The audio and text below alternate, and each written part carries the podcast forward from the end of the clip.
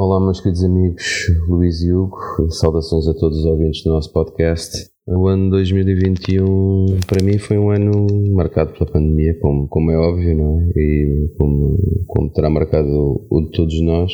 Tem sido um desafio muito grande, apela muito à nossa capacidade de resistência e resiliência. Eh, vamos ver, para 2022 espero que as coisas sejam francamente melhores, que tenhamos um um horizonte de liberdade à nossa frente, que, esta pandemia, pelo menos que acalme, eu não, não espero que passe na totalidade, mas que, que calme e que nos deixe ser outra vez um, humanos, e que é isso que nós estamos a precisar. Um grande abraço a todos.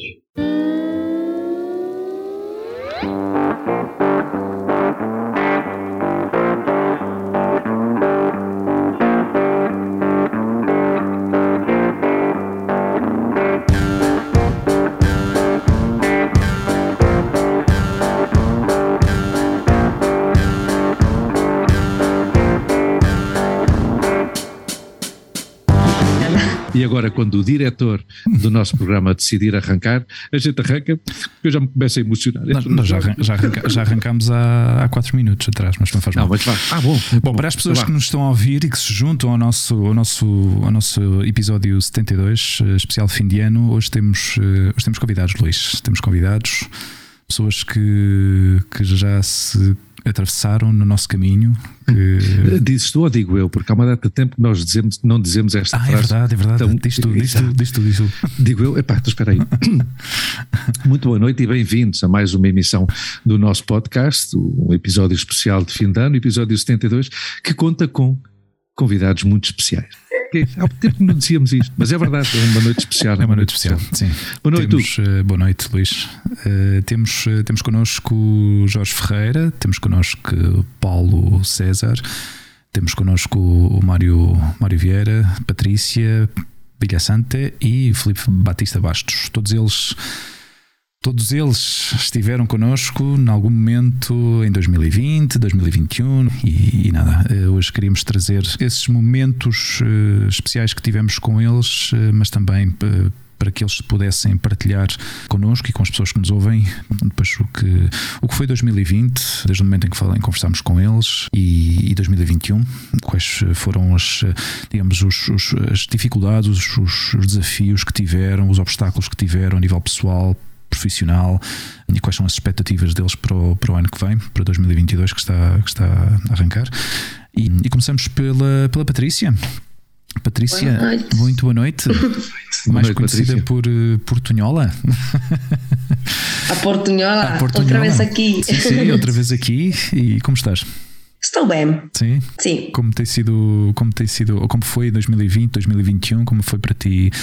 Uh, sabemos que publicaste um livro, uh, uma biografia muito especial, uh, que tem um significado muito especial para ti, obviamente, e para as pessoas também que conheceram, digamos, a, a, personagem desse, desse livro. E, digamos, o teu ano está a acabar também com, com uma uma subida positiva também no nível profissional, não é? Por onde é que queres começar? Por onde é que? Deixou... Sim, é, 2021 foi para mim um, um, um ano muito especial.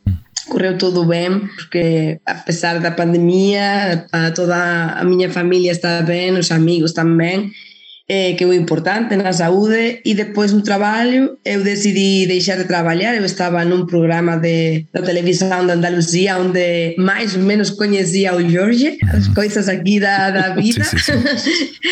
porque eu estava a coordenar a redação e fomos a gravar onde ele vive e saiu num programa e quando vi que era português olha um português em uhum. Cádiz tal okay. e é como chegamos a conhecermos não? e deixei o trabalho para fazer o livro do que falavas, uhum. que não, não conseguia fazer as duas coisas, e o livro era da, da vida do meu pai, uhum. que já morreu há três anos, e era uma coisa que eu tinha que fazer.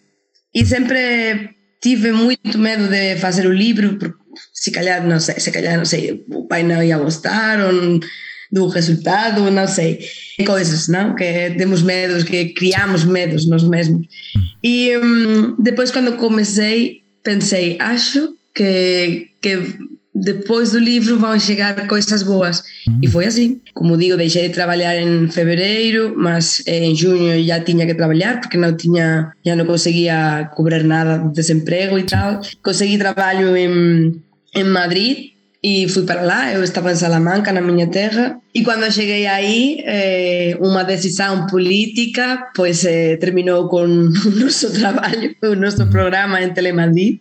E eu pensei, pronto, de agosto vou para Portugal.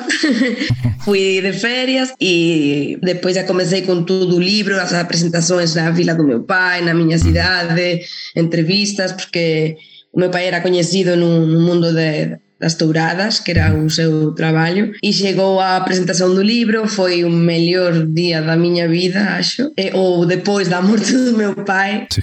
porque foi um encontro com muitas pessoas amigas dele, amigas da família, e, e depois de três anos, ainda as pessoas mostraram interesse por ele. Portanto, eu acho que estava como a apanhar tudo o que ele tinha Uhum. Como é semeado? É, ou não sei como é em português. Sim, sim, semeado. Uh, colheste tudo o que ele semeou, não é? Uhum. Sim, é assim.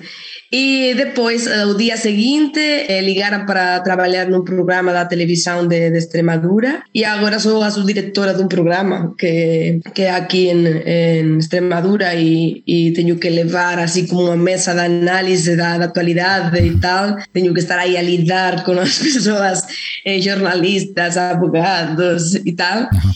E, e de repente, pois chegou um correio do Pedro Mourinho E eu fui como. Ah! Fiquei como. Quem é o Pedro Mourinho? o Pedro Mourinho é um jornalista português ah. da TVI e um, eu, eu, eu sabia que estavam a procurar eh, jornalistas porque começava o canal eh, em Portugal e eu enviei em agosto, acho que foi, o currículo, fez, fez um, um vídeo e tal. Mas foi, acho que terminava o 31 de agosto, assim, e passou todo setembro, nada. Eu já pensei que não, que, que a espanhola aí não tinha nada que fazer. E de repente pediu fazer uma eh, uma chamada, falamos tal, eu pensei, o meu português já sabem que é um, um sotaque espanhol e não vão querer, ou não estou em Madrid agora, e normalmente os correspondentes estão nas capitais não? dos países. Hum.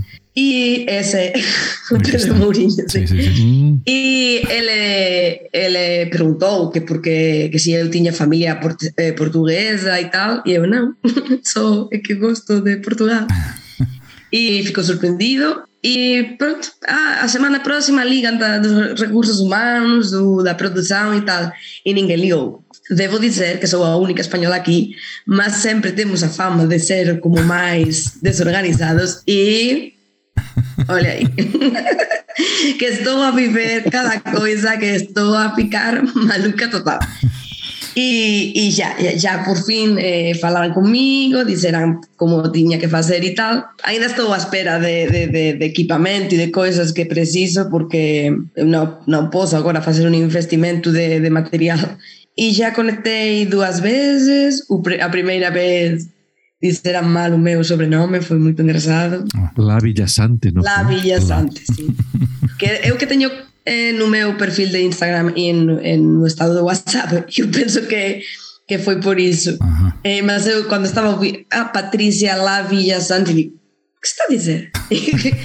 e já ontem disseram bem, mas é, o que acontece é que às vezes, e também é uma reflexão com os, os meios, e por aqui também está outro jornalista, acontece muito que quando o repórter está na rua a falar tal, depois o título nunca diz o que diz o repórter, é muito estranho, mas acontece. Tu estás a dizer 12 casos de Omicron e colocam 11 ou estás a dizer que pedem um certificado para entrar nos restaurantes uh -huh. e colocam certificado para viajar entre regiões e é como, não. é, é, outra forma de contrastar as, as notícias, não é? Para, sim, sim. Para, para ficar Mas acontece igual, é? Em Espanha igual, quero dizer sim, que não sim, é um... Sim, e, isso, e erros ortográficos, que isso ainda é mais. Sim. Sim, sim. É mais lamentável. Depois, depois estão as agências de comunicação e tal, que às vezes os, os chefes acreditam mais nelas uhum. que na pessoa que está aí a, ah, a fazer a informação não sei, é estranho. Mas pronto, acho que o 2021 eh, foi um ano muito bom. Uhum. Não sei o que vai acontecer no 2022, mas penso que pode ser melhor, mas está difícil, porque foi, foi muito bom mas tem boas, tem boas perspectivas, não é? Tem boas Sim. perspectivas. Eu, eu acho fascinante, eh, porque talvez eu, eu não sou não sou leitor, eu não, eu não leio livros uh, e se calhar muitos ficam assim a olhar, uh, mas pronto, uh, eu, eu sou uma, um pouco mais visual e todo o conteúdo que eu normalmente absorvo é todo audiovisual. E, e ler custa-me custa ler, mas, mas eu, acho, eu acho fascinante a capacidade que certas pessoas têm, ou que os escritores têm, no, na, para poder expressar-se de uma forma tão num formato tão longo, não é? Num livro. E, e parece ridículo o que eu estou a dizer, mas é, mas é, é, assim. Eu fico, fico fascinado com uma coisa tão, tão básica que ao fim e ao cabo os livros já existem há séculos e, e é uma coisa que que me continua a fascinar quando eu penso realmente nisso de, de, de que uma pessoa tenha essa capacidade de conseguir espremer tudo o que tem ali dentro do seu cérebro e, e pô-lo em papel. Por isso, muitos parabéns, eh, Patrícia, por teres. Eh, teres feito uma coisa que, é, que tem um significado muito pessoal para ti e, e, é, e ao fim também imagino que tenha sido difícil o processo de lembrar histórias, lembra, percebes? Uh, ter essas, de documentação claro. também, não é? Tem mas, muita mas, documentação. Mas a nível sentimental, não é? Sim, foi mais o sentimental, a coisa de dizer tenho que fazer, mas tenho que o fazer, mas é, é, tarde porque ele já não está e é como uhum. eu sou de pensar que tens que fazer as coisas quando as pessoas estão uhum. e, hum, e, é uma coisa que ainda pesa, não é?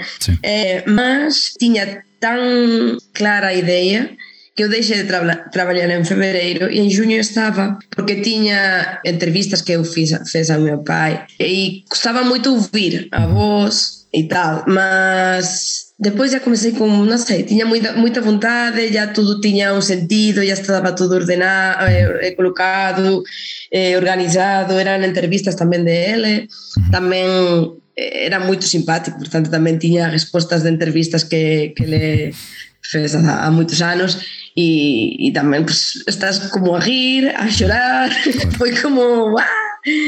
Mas... Uma, montanha russa de emoções. Da, da Sim, na minha cabeça como tal, não foi nada mais que a organização e depois, não sei, sim, alguma impressão, alguma reflexão, alguma coisa, alguma lembrança e tal, mas é, quase em todo o livro ele é quem fala. Hum, ok. Hum.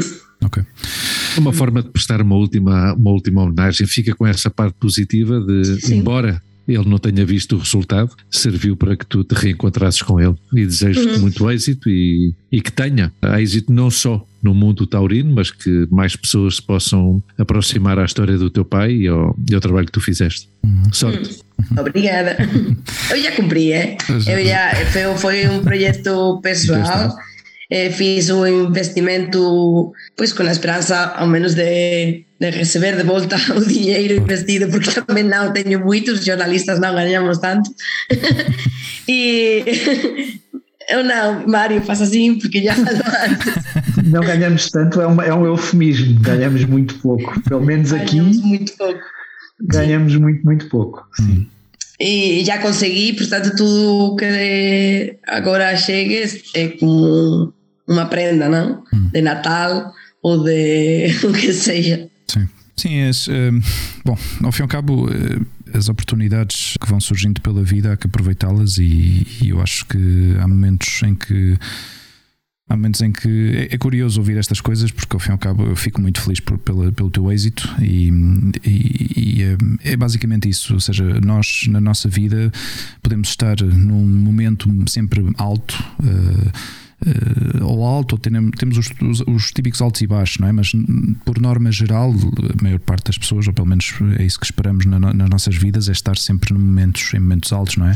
O que é certo é que nem sempre, especialmente nesta, nesta última época, nestes últimos anos, dois anos, três anos, tem sido uma situação complicada que, que saiu completamente fora do nosso controle e afetou hum, milhões de pessoas, não é? E, e agora muita gente depois está nesse período mais, uh, mais em baixo e, e ter este tipo de notícias e de oportunidades e de, de momentos que, que, nos outra vez voltam a, estar num, a, colocar numa posição de, de, conforto ou de pelo menos numa melhor situação em que estávamos antes é de, é de agradecer, é de agradecer. E Jorge, espero que estejas aí ainda, não é?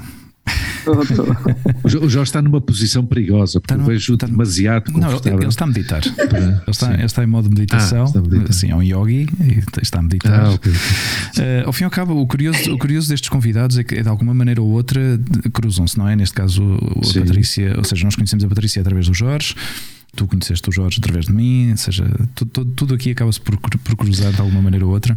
O Jorge tem um amigo que o irmão do Felipe foi professor. Ah, dele, okay, ou seja, está, está, tudo está conectado. Tudo conectado.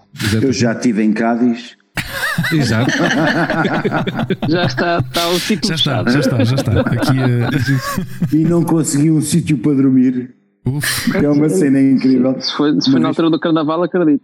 Não, foi no verão, em agosto, deu-me um vai para mim e à minha mulher, a Margarida. Agarrámos no carro e fomos do Algarve para Cádiz porque eu queria ver a Bahia porque já tinha lido acerca da Bahia e da luz da Bahia, então deu-me um amok na altura de epá, vamos até Cádiz. Então, bora a Cádiz. Em pleno agosto. Sim, quero ver a, a, luz da Bahia. Isto é verdade, isto contado yeah, parece yeah. uma cena de loucos, mas é verdade. Então agarrei no meu Honda Civic na altura que não tinha ar-condicionado. Aqueles carros uh. tipo chungum total. Fui a ripar direto do Algarve para Cádiz feitos loucos, pá, depois acabámos por perceber, na altura não havia nem Google Maps, nem Waze, nem nada disso, e portanto acabámos por perceber que tínhamos que contornar o parque, e portanto que depois tínhamos tipo uma reta infernal de Sevilha até cá abaixo, com 50 graus à sombra, uma coisa, chegamos a Cádiz todos satisfeitos, agora vamos arranjar um sítio para dormir e não sei o quê. Pá, e, e, cheguei a uma cabine telefónica, coisa que já não existe, deve ser uma coisa que deve ir parar a um museu um dia destes, não é? E começa a telefonar e a telefonar e a telefonar e à procura de sítios, não tinha sítios em lado nenhum, porque fiquei desesperado comecei a telefonar tipo louco para hotéis de 5 estrelas, género, pá, eu acho que tenho dinheiro para isto, pá, pelo menos uma noite é capaz de dar e uma noite de ficar aqui. Não havia, uma coisa incrível. Então, atendeu-me um senhor muito simpático e eu, no meu castelhano, absolutamente macarrónico, lá percebi do outro lado que o homem me disse, pá, eu tenho aqui uma coisa onde se pode dormir, mas eu não lhe alugo sem você cá viver. Isto nem casa de banho tem, não tem nada disso, pá, ok comi lá qualquer coisa e agarrei no carro e portanto voltei para o Algarve outra vez. Foi a minha experiência em Cádiz. Mas realmente a luz na Bahia é uma coisa absolutamente fabulosa, isso é. E ficou-me. É de lá voltar, é de lá voltar.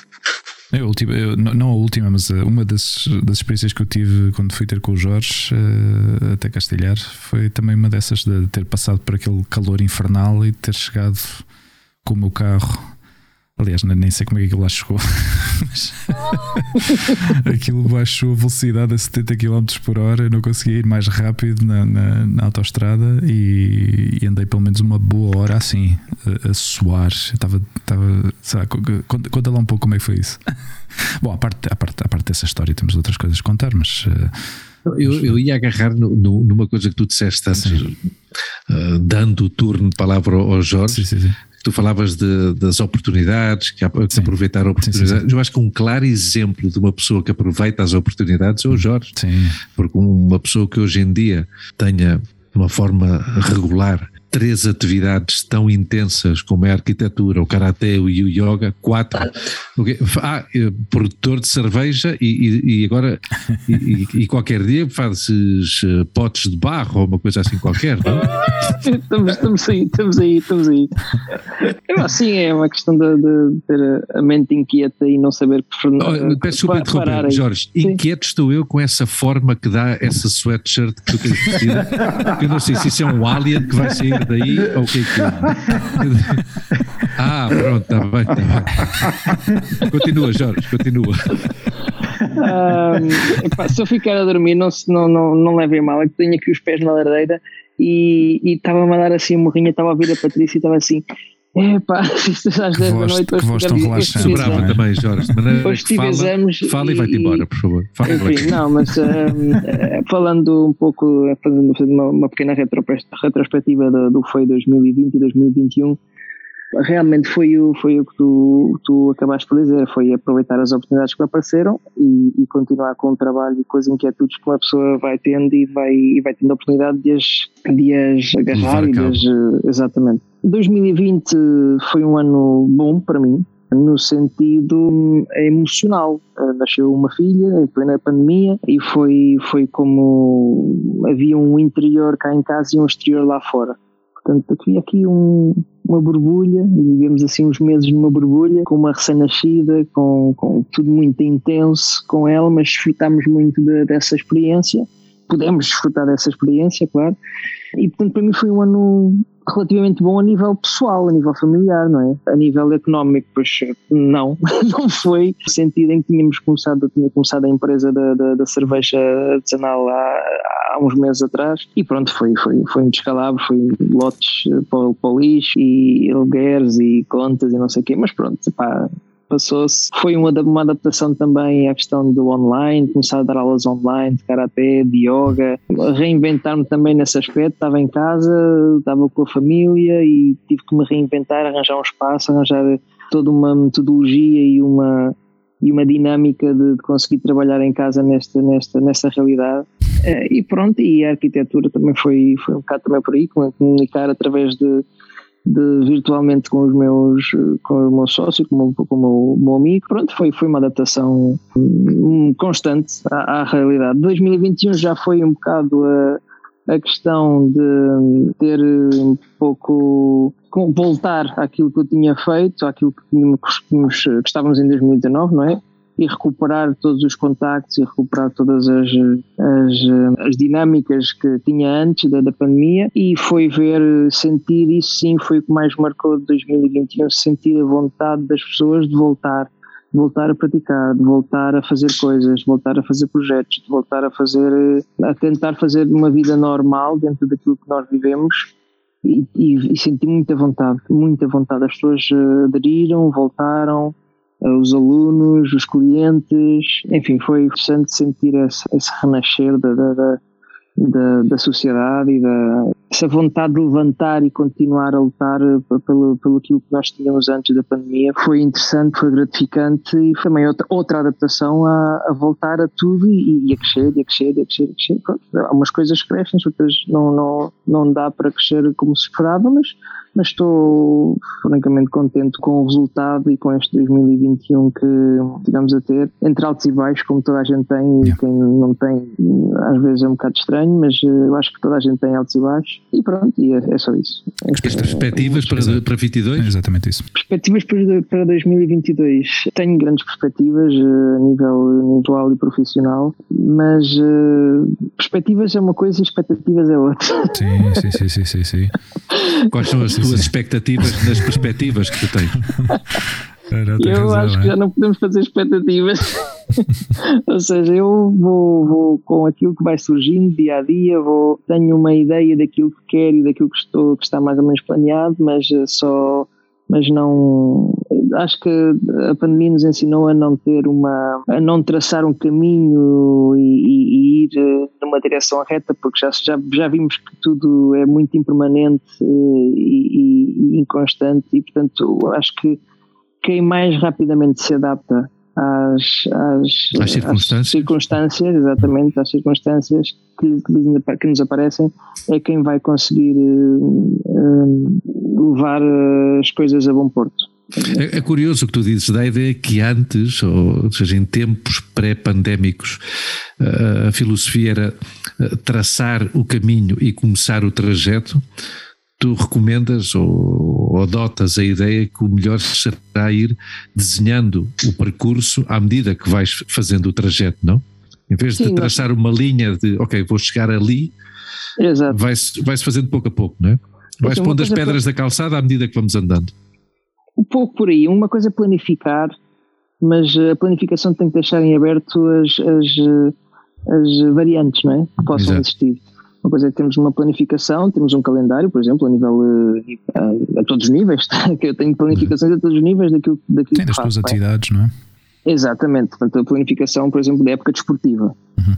Ok, temos, temos, digamos, exames, agora vamos ter os torneios, depois vamos ter outra vez um exame, depois vamos ter um estágio, não sei o quê se isso não, em algum momento não se puder fazer uma dessas atividades porque estivemos encerrados ou estivemos fechados a, a atividades uh, desportivas e físicas, vamos adaptar.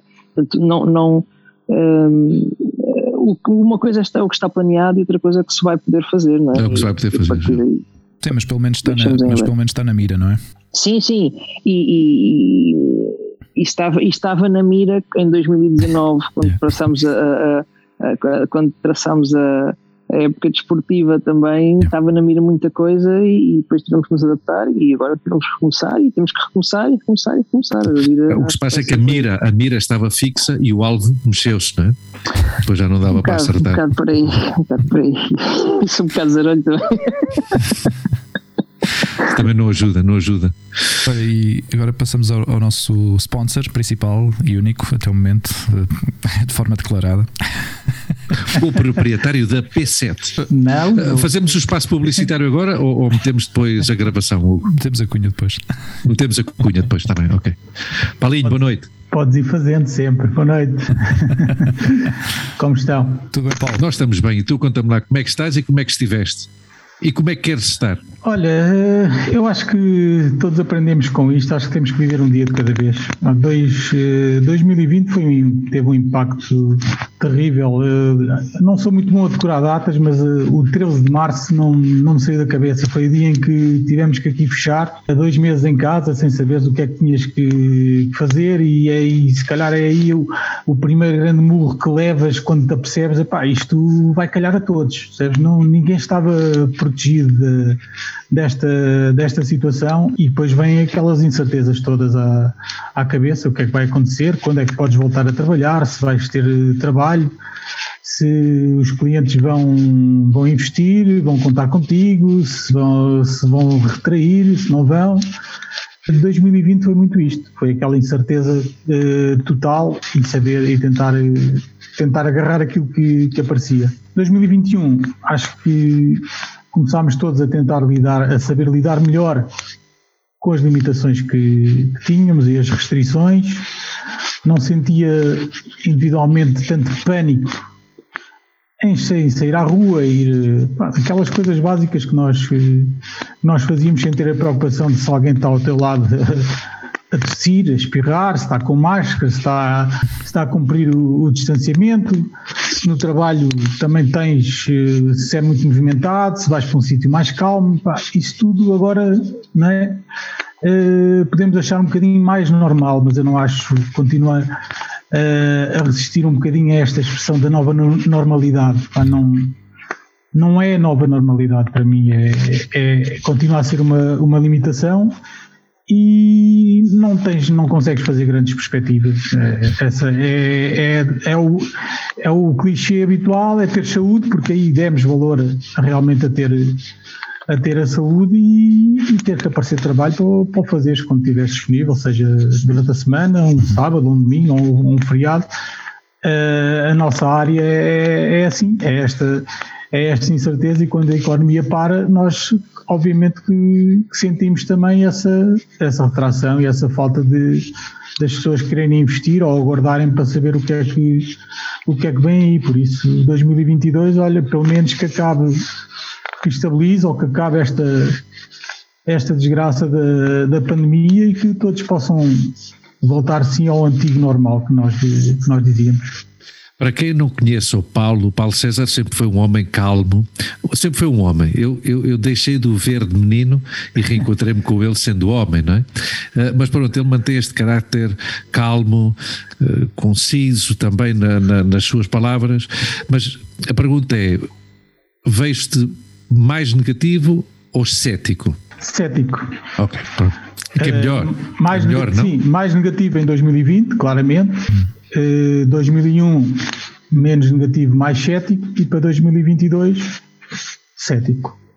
Só aqui uma, um pequeno parênteses, uh, parênteses uh, a sobrinha mais velha do Paulo César teve para vir a viver aqui na nossa casa durante um, um período escolar que coincidia com a ida da, da, nossa filha para a Irlanda, mas com o, o coronavírus destroçou um bocado esses planos, mas pronto, teria sido um... Eu acho que passámos ao lado de uma, de uma história bonita de, de cooperação, mas pronto, não, não importa. Parceria. Exatamente. Haverá outras oportunidades. Haverá outras claro oportunidades. Sim, claro que sim. Para o Jorge, o Marinho se calhar lembra-se, e para a Patrícia, o, Paulo, o Felipe sabe perfeitamente, o Paulo César foi o meu primeiro amigo. Somos amigos desde os três meses de idade. Muito bem. Sou diretor, damos passo a, a que próximo convidado? Porque eu não tenho aqui o calendário, peço imensa desculpa. Vamos, vamos, eh, vamos eh, fazer bodyboard agora, nas ondas ah. da psicanálise, com o nosso amigo, oh. Felipe, nosso amigo Felipe Batista Bastos. Tivemos uma conversa muito, muito interessante com ele sobre, obviamente, o ramo de, de, dele, que é a psicologia. Obviamente, falámos eh, extensamente e, e, ficou claro a, a experiência e a, e a, qualidade do trabalho que, que ele faz. E, e depois também conhecemos um pouco a, a parte mais pessoal body como é que se, como é que se define? Bodyboard? É um bodyboard. Body surfer? É bodyboard. Bodyboard. Bodyboard. bodyboard. Ou seja, bodyboard é o desporto, mas tu como é que dirias? És um, és um body surfer? Pessoal, um bodyboarder? Não, então, não, body surf é, é há, há pessoal que faz isso. Certo, é? ok. Eu, eu, eu, diretamente, tem umas tábuas. Eu e o Jorge em Tarifa. Eu e o Jorge Tarifa tá, fizemos body surf. Sim, e vai na onda, ou às vezes estás a curtir na okay, praia okay. e estás só com os braços, não é? E vais, vais na onda. Certo. Não, pá, realmente é uma coisa que eu já me tenho questionado, que é, que é eu vou surfar amanhã de manhã, amanhã está que está muito bom cá, uh -huh. vai estar eh, absolutamente fabuloso para, para, para a praia onde eu costumo ir e estávamos a trocar mensagens, pá, e a gente diz que amanhã vamos surfar onde? Ah, Portanto, nós acabamos okay, okay. Por, por ter Entrar, uma certa. É para assim, uma certa menorização de léxico certo. em relação ao surf, que, que é realmente o desporto desse género, pá, o desporto principal. Mas amanhã estou danado, para que amanhã devo fazer uma surfada absolutamente descomunal, porque amanhã está um metro e meio, metro, metro e meio cá. Ah, está, pá, está um vento fabuloso na costa, que é o sítio onde eu mais gosto de surfar, que é em São João. Hum. E portanto amanhã de manhã às 7, 7 sim, 7, 7 e meia já estou acordado para, para ir, para ir, sim, sim, sim. Claro. Como é que foi, como é que foi esta, esta temporada que passou para ti? Epá, não sei, olha, eh, eu estava a pensar que a gente eu estava a pensar que há, que há, uma diversidade de respostas, pá, queria dar uma resposta muito superficial. Uhum é? e, e, estava a pensar que nós somos um grupo uhum. desta vez. É? Eu quando estive com vocês éramos os três, eu a ti Hugo não te conhecia já a conhecer-te. Através do Luís, Pá, e o Luís é um irmão para mim, portanto, uhum. eu falar com o Luís é uma coisa absolutamente comum. Não, não, e portanto isso põe-me totalmente à vontade. E aqui ser um grupo, estava a pensar que se calhar vocês deviam ter feito isto mais cedo, ou seja, não nos devíamos ter encontrado às 10, devíamos ter encontrado muito antes. É? E eu tenho grupos, eu trabalho com dois grupos de desenvolvimento comunitário em Lisboa, um em Chelas e outro na Machoeira. Pá, e portanto acho que os grupos precisam de tempo para aquecer, não é? É preciso aquecimento, é preciso o pessoal conhecer, por isso é que eu estou, por isso é que eu estou a dar mais ou menos 15, ah, claro. 15 minutos a cada um. Vocês não, sabem, ah, não, não talvez hoje, talvez isto hoje seja a apresentação do grupo e já combinamos por outro dia para terapia. eu aponto, eu aponto, não, é? Eu aponto. Uh, e portanto a, a, resposta, eu acho que há uma resposta mais superficial no meio disto, né? que é, está claro que isto tem sido difícil para toda a gente. Claro que no meu caso, que tenho dois filhos, um de 10 anos, outro de 9, idas e vindas da escola, infecções, epá, o meu primo não vai surfar amanhã porque está infectado pela segunda vez, soube há bocado. Uh, portanto, acho que era o que o Paulinho estava a dizer, é um non-stop. É? Nós acabamos por isto, um tipo não descansa uhum. no meio disto. E realmente esta ideia de uma nova normalidade, isto, eu, eu, insisto nisto, não é? isto é um convencimento capitalista, não passa disso. Uhum. Não, não, nós estamos todos sempre muito assustados uns com os outros, uns mais, uns menos, com certas características da nossa personalidade. Para mim, do ponto de vista pessoal, eu, eu, e já na nossa conversa tinha insistido nisso, Epá, custou-me, sim, claro, porque eu sou bicho de convívio e, portanto, sou bicho de rua e, e isso inibiu-me. Agora, eu vivo no centro de Lisboa, numa casa boa. O meu consultório é no resto de chão, eu vivo no segundo andar. Portanto, epá, a, a minha circunstância certamente não é circunstância de uma esmagadora maioria de pessoas que passou por dificuldades absolutamente extraordinárias e que tiveste, tiveram expostas a medos, a terrores, a dificuldades económicas e psíquicas e emocionais muitíssimo grandes. O Paulo estava a dizer, parou dois meses, eu nunca parei de trabalhar. E o dia 13 também é uma marca para mim. Eu, dia 13, falei com os meus pacientes todos Epá, e 99% das pessoas passaram para online em diferentes modelos de trabalho. Portanto, eu continuei sempre a trabalhar, até trabalhei mais, uh, em circunstâncias muito diferentes. Sim, em circunstâncias particularmente diferentes. Eu, voltei a trabalhar é, presencialmente há cerca de três meses. É muito diferente, é mesmo muito diferente, até porque eu, eu trabalho também eh, numa equipa de psicoterapeutas da Santa Casa da Misericórdia de Lisboa, que opera na cidade de Lisboa, e só esse convívio, o contacto diário, o falar, aliás, o Damásio falava sobre isso aqui há uns meses na TSF, eu não consegui ouvir a entrevista toda, mas ele dizia uma coisa que me ficou que é muito interessante, que é o facto de um tipo ir ao pão, ir beber um café, faz ligações do ponto de vista da memória que são absolutamente fundamentais. E nós perdemos isso. É? Há aqui qualquer coisa que se foi perdendo e que se vai perdendo. Claro que sim. Agora, eu, eu, tenho vindo a procurar analisar as coisas que vão sucedendo e que se vão passando pequenas coisas. Nós vamos pensando e vamos procurando organizar mentalmente estas coisas na nossa cabeça. Foi extremamente difícil. Epá, por incrível que pareça, a única pessoa na minha família uh, alargada que teve infectada foi a minha mãe, com 82 anos, e não teve nada. Portanto, do ponto de vista da experiência, pá, isto até não tem sido uma coisa para mim, para uhum. aqueles que são próximos de mim. Agora, nós não vivemos apenas da nossa experiência, não é? Nós tentamos estender-nos aos outros e, e, e, observamos as dificuldades que aqui em Portugal se vivem, imagino que em Espanha também, não há de ser Sim. tão diferente assim. Sim, fomos testemunhas de, de do que tu dizias antes, é fomos testemunhas de, de, de vidas precárias que se viram ainda mais precarizadas com esta circunstância. E está bem que desde, desde, desde uma posição de, de conforto ou de uma posição de, de uma certa calma, eh, não, a gente não perca a capacidade de empatizar e de ser conscientes que houve muitas pessoas que, que e que continuam a passar autênticas penúrias, não é? Ah, sim, Porque já viviam é tudo, mal. Isto é tudo tão difícil. Mas quer dizer, tudo isto, toda a privação de liberdade, começámos o, com a brincadeira do bodyboard, que para mim é um fanatismo, sem dúvida alguma. Estar nas ondas, pá, a descê-las de cabeça numa tábua é uma coisa, pá, absolutamente doidíssima, pá, que eu adoro. Mas eu tive privado de surfar. Uhum. Eu cheguei a quebrar as regras. Yeah. Eu cheguei a ser apanhado pela polícia em Carcavelos, numa das vezes, pá, e o polícia perdoou-me porque a filha estava a estudar psicologia e acabámos por estar a falar e eu acabei por lhe dizer: é pá, sou psicólogo, sei lá, queria surfar, já estava farto disto, pá, estou farto de privações de liberdade, pá, quero ir surfar, não estou com ninguém, estou não sei o quê, e o tipo lá me desculpou. Mas, mas tudo isto, não é? Humanamente, é, é, é extremamente difícil de pensar e vai pelo menos para esta área da psicanálise, para nós, não é? Vai muito na área do trauma. Há aqui um conjunto de situações que são traumáticas, traumas maiores ou mais pequenos, não é? Que nós procuramos integrar para uma espécie de traumas cumulativos.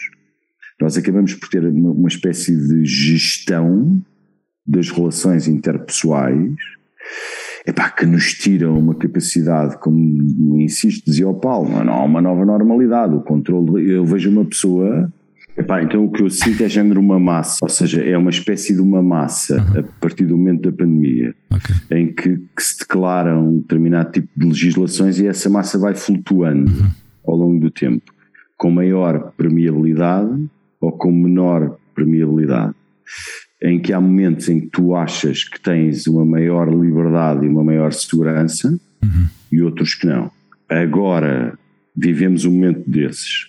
O que eu acho, de forma muito superficial, que era o que eu ia dizer, uhum. é eu acho o que os infecciologistas acham, que eu não percebo nada de infecciologia, que é Pá, eu acho que isto vai ser tipo uma gripe daqui a um tempo, mas por enquanto não é. Não é. Isso é o que eu acho. Há de se atenuar, mas por agora ainda está forte. É pá, há um filme de um realizador português que, que, era o Fernando Lopes, que morreu, um grande realizador português, que tinha um filme que era Nós por casa, cá por casa tudo bem. Pá, e em relação à minha parte pessoal, é o que eu consigo dizer, era o que o Lopes diria. Cá por casa, pá, tudo bem. Tudo perfeito. Passamos à casa do Mário, do Marinho, Mário Rui Vieira. Marinho, boa noite. Boa noite, primo. Pois olha, o meu 2020 e o meu 2021 foram anos estranhos, porque há 18, de há 18 anos para cá que eu estou muito habituado a que o meu ano seja assim, uma, umas ondas de altos e baixos, alturas em que tenho mais trabalho, alturas em que tenho menos trabalho, e de repente continuei com muito trabalho em 2020 e 2021, mas foi um trabalho radicalmente diferente, feito maioritariamente a partir de casa, que é uma coisa que eu confesso que que não é fácil de lidar, especialmente para um jornalista que, pronto, que está habituado a andar na rua, a falar com pessoas e, e eu eh, muito com, com umas particularidades muito grandes que é ir a muitos concertos, fazer muitas entrevistas eh, fora de, da redação, quer dizer eh, muitos festivais, viagens. muitos festivais, mas e, e aí é uma situação um bocadinho estranha, porque é eu pensar que ao final de 18 anos eu consegui voltar a ter verão, consegui voltar a ter uh, uns meses mais calmos, consegui voltar a tirar férias no verão, que era uma coisa que é uma coisa que é, que é muito raro acontecer, porque uh, Portugal, apesar de ser um país pequeno, tem uh, tipo, dás um pontapé numa pedra e aparece mais um festival, portanto eh, eu, num ano normal, começo a fazer festivais em maio e termino no final de agosto. Estes dois anos foram, foram anos que, de alguma forma, para mim correu bem. Eu acho que houve, para muita gente esta paragem correu mal, porque se calhar são pessoas que não estão tão uh, habituadas a lidar com, com elas próprias e, e, e a não se pensarem em elas próprias e de repente quando têm muito tempo quando têm muito tempo em mãos porque estão parados em casa ou porque mesmo que estejam a trabalhar em casa acabam por ter mais tempo para, para pensar para, para dentro. Comigo correu bem, porque eu acho que faço esse exercício uh, normalmente, não foi, não foi complicado lidar comigo próprio, mas foi complicado lidar com esta mudança de dinâmicas de de repente deixar de ir todos os dias para a redação, deixar de andar de um lado para o outro e estar em casa a fazer telefonemas, que é uma coisa que eu detesto fazer, detesto falar ao telefone, gosto de conversa cara a cara. E, e, e foi, aliás, nós temos um podcast também na, na, na Blitz, o posto emissor, tivemos de fazer muitas vezes o podcast uh, via Zoom muitas vezes até sem, sem o vídeo, porque o áudio fica, fica melhor se não houver o vídeo a pesar. Hum. Portanto, muitas vezes estivemos a fazer conversas sem ver as pessoas e sem falar com isso, elas. Isso no nosso estranho. podcast não acontece. Hein? Não acontece. Não acontece. Aliás, eu, eu ia atuar como representante artístico do Hugo e dizer que se no podcast do Blitz precisam de algum técnico de som, eh, eu depois passo o contacto é, do Hugo. Tá? Agora já, por acaso, agora já temos dois sonoplastas bastante competentes que uma coisa que durante uh, os últimos dois anos foi, foi complicado. Não há duas sem três, isso. ou seja, para dois sonoplastas precisas de um terceiro. Depois basta do fator. 10% para mim. Continua, Mário. mas foi, mas foi, foi muito complicado uh, nesse sentido, no sentido de a alteração de dinâmica eh, e eu passei, mesmo em 2021, passei muito tempo, passei muito tempo em teletrabalho também e agora estou em regime eh, duplo, estou três dias em, na redação e dois dias em casa e voltou a ser uma readaptação, não é? Porque também é aquela situação de, ok, hoje fico em casa, amanhã vou para a redação, é, é estranho, é um bocado esquizofrénico nós percebermos que num dia vamos estar cheios de ruído à nossa volta e a tentar escrever e a tentar concentrar-nos numa redação com muita gente a falar à volta e no dia a seguir já estamos em casa em silêncio absoluto. Todas essas coisas, essas flutuações de, de dinâmica são, são requerem uma, uma adaptação constante e às vezes não é, não é fácil. Mas, mas quer dizer, mas por cá por casa também tudo bem, em termos familiares, em termos de, de do círculo mais apertado tudo correu bem. Em termos profissionais, as coisas, eh, lá está, foi, foi uma, uma, uma, adaptação. Foi, foi um ano em que, em que, este 2021, em que eu fiz uma série de coisas que, que falei com uma série de pessoas uh, com quem nunca tinha falado e foram, e foram trabalhos bastante, bastante interessantes e, e isso obviamente dá-nos dá um, dá-nos um certo prazer. Foi também um ano em que eu voltei a ler, como não lia há bocado do que estava a falar de, de, de não ler. Uh, eu acho que já não lia tanto desde que saí de, desde que, quer dizer, eu acho que nem desde que saí da faculdade, porque eu durante a faculdade também lia mais, era livros livros ligados a, ao jornalismo e às teorias da comunicação e essas coisas. Portanto, eu acho que voltei a ler um grande leitor. Desde criança que foste sempre um grande leitor. Mas, mas houve um grande. Uh, um grande intervalo ali de. Houve um período muito largo de muitos anos em que eu não li com tanta assiduidade, porque o facto de escrever todos os dias e de, e de ler todos os dias outro, outro, tipo de coisas, o que acontecia era que eu chegava a casa e não queria sequer pegar num, pegar num livro.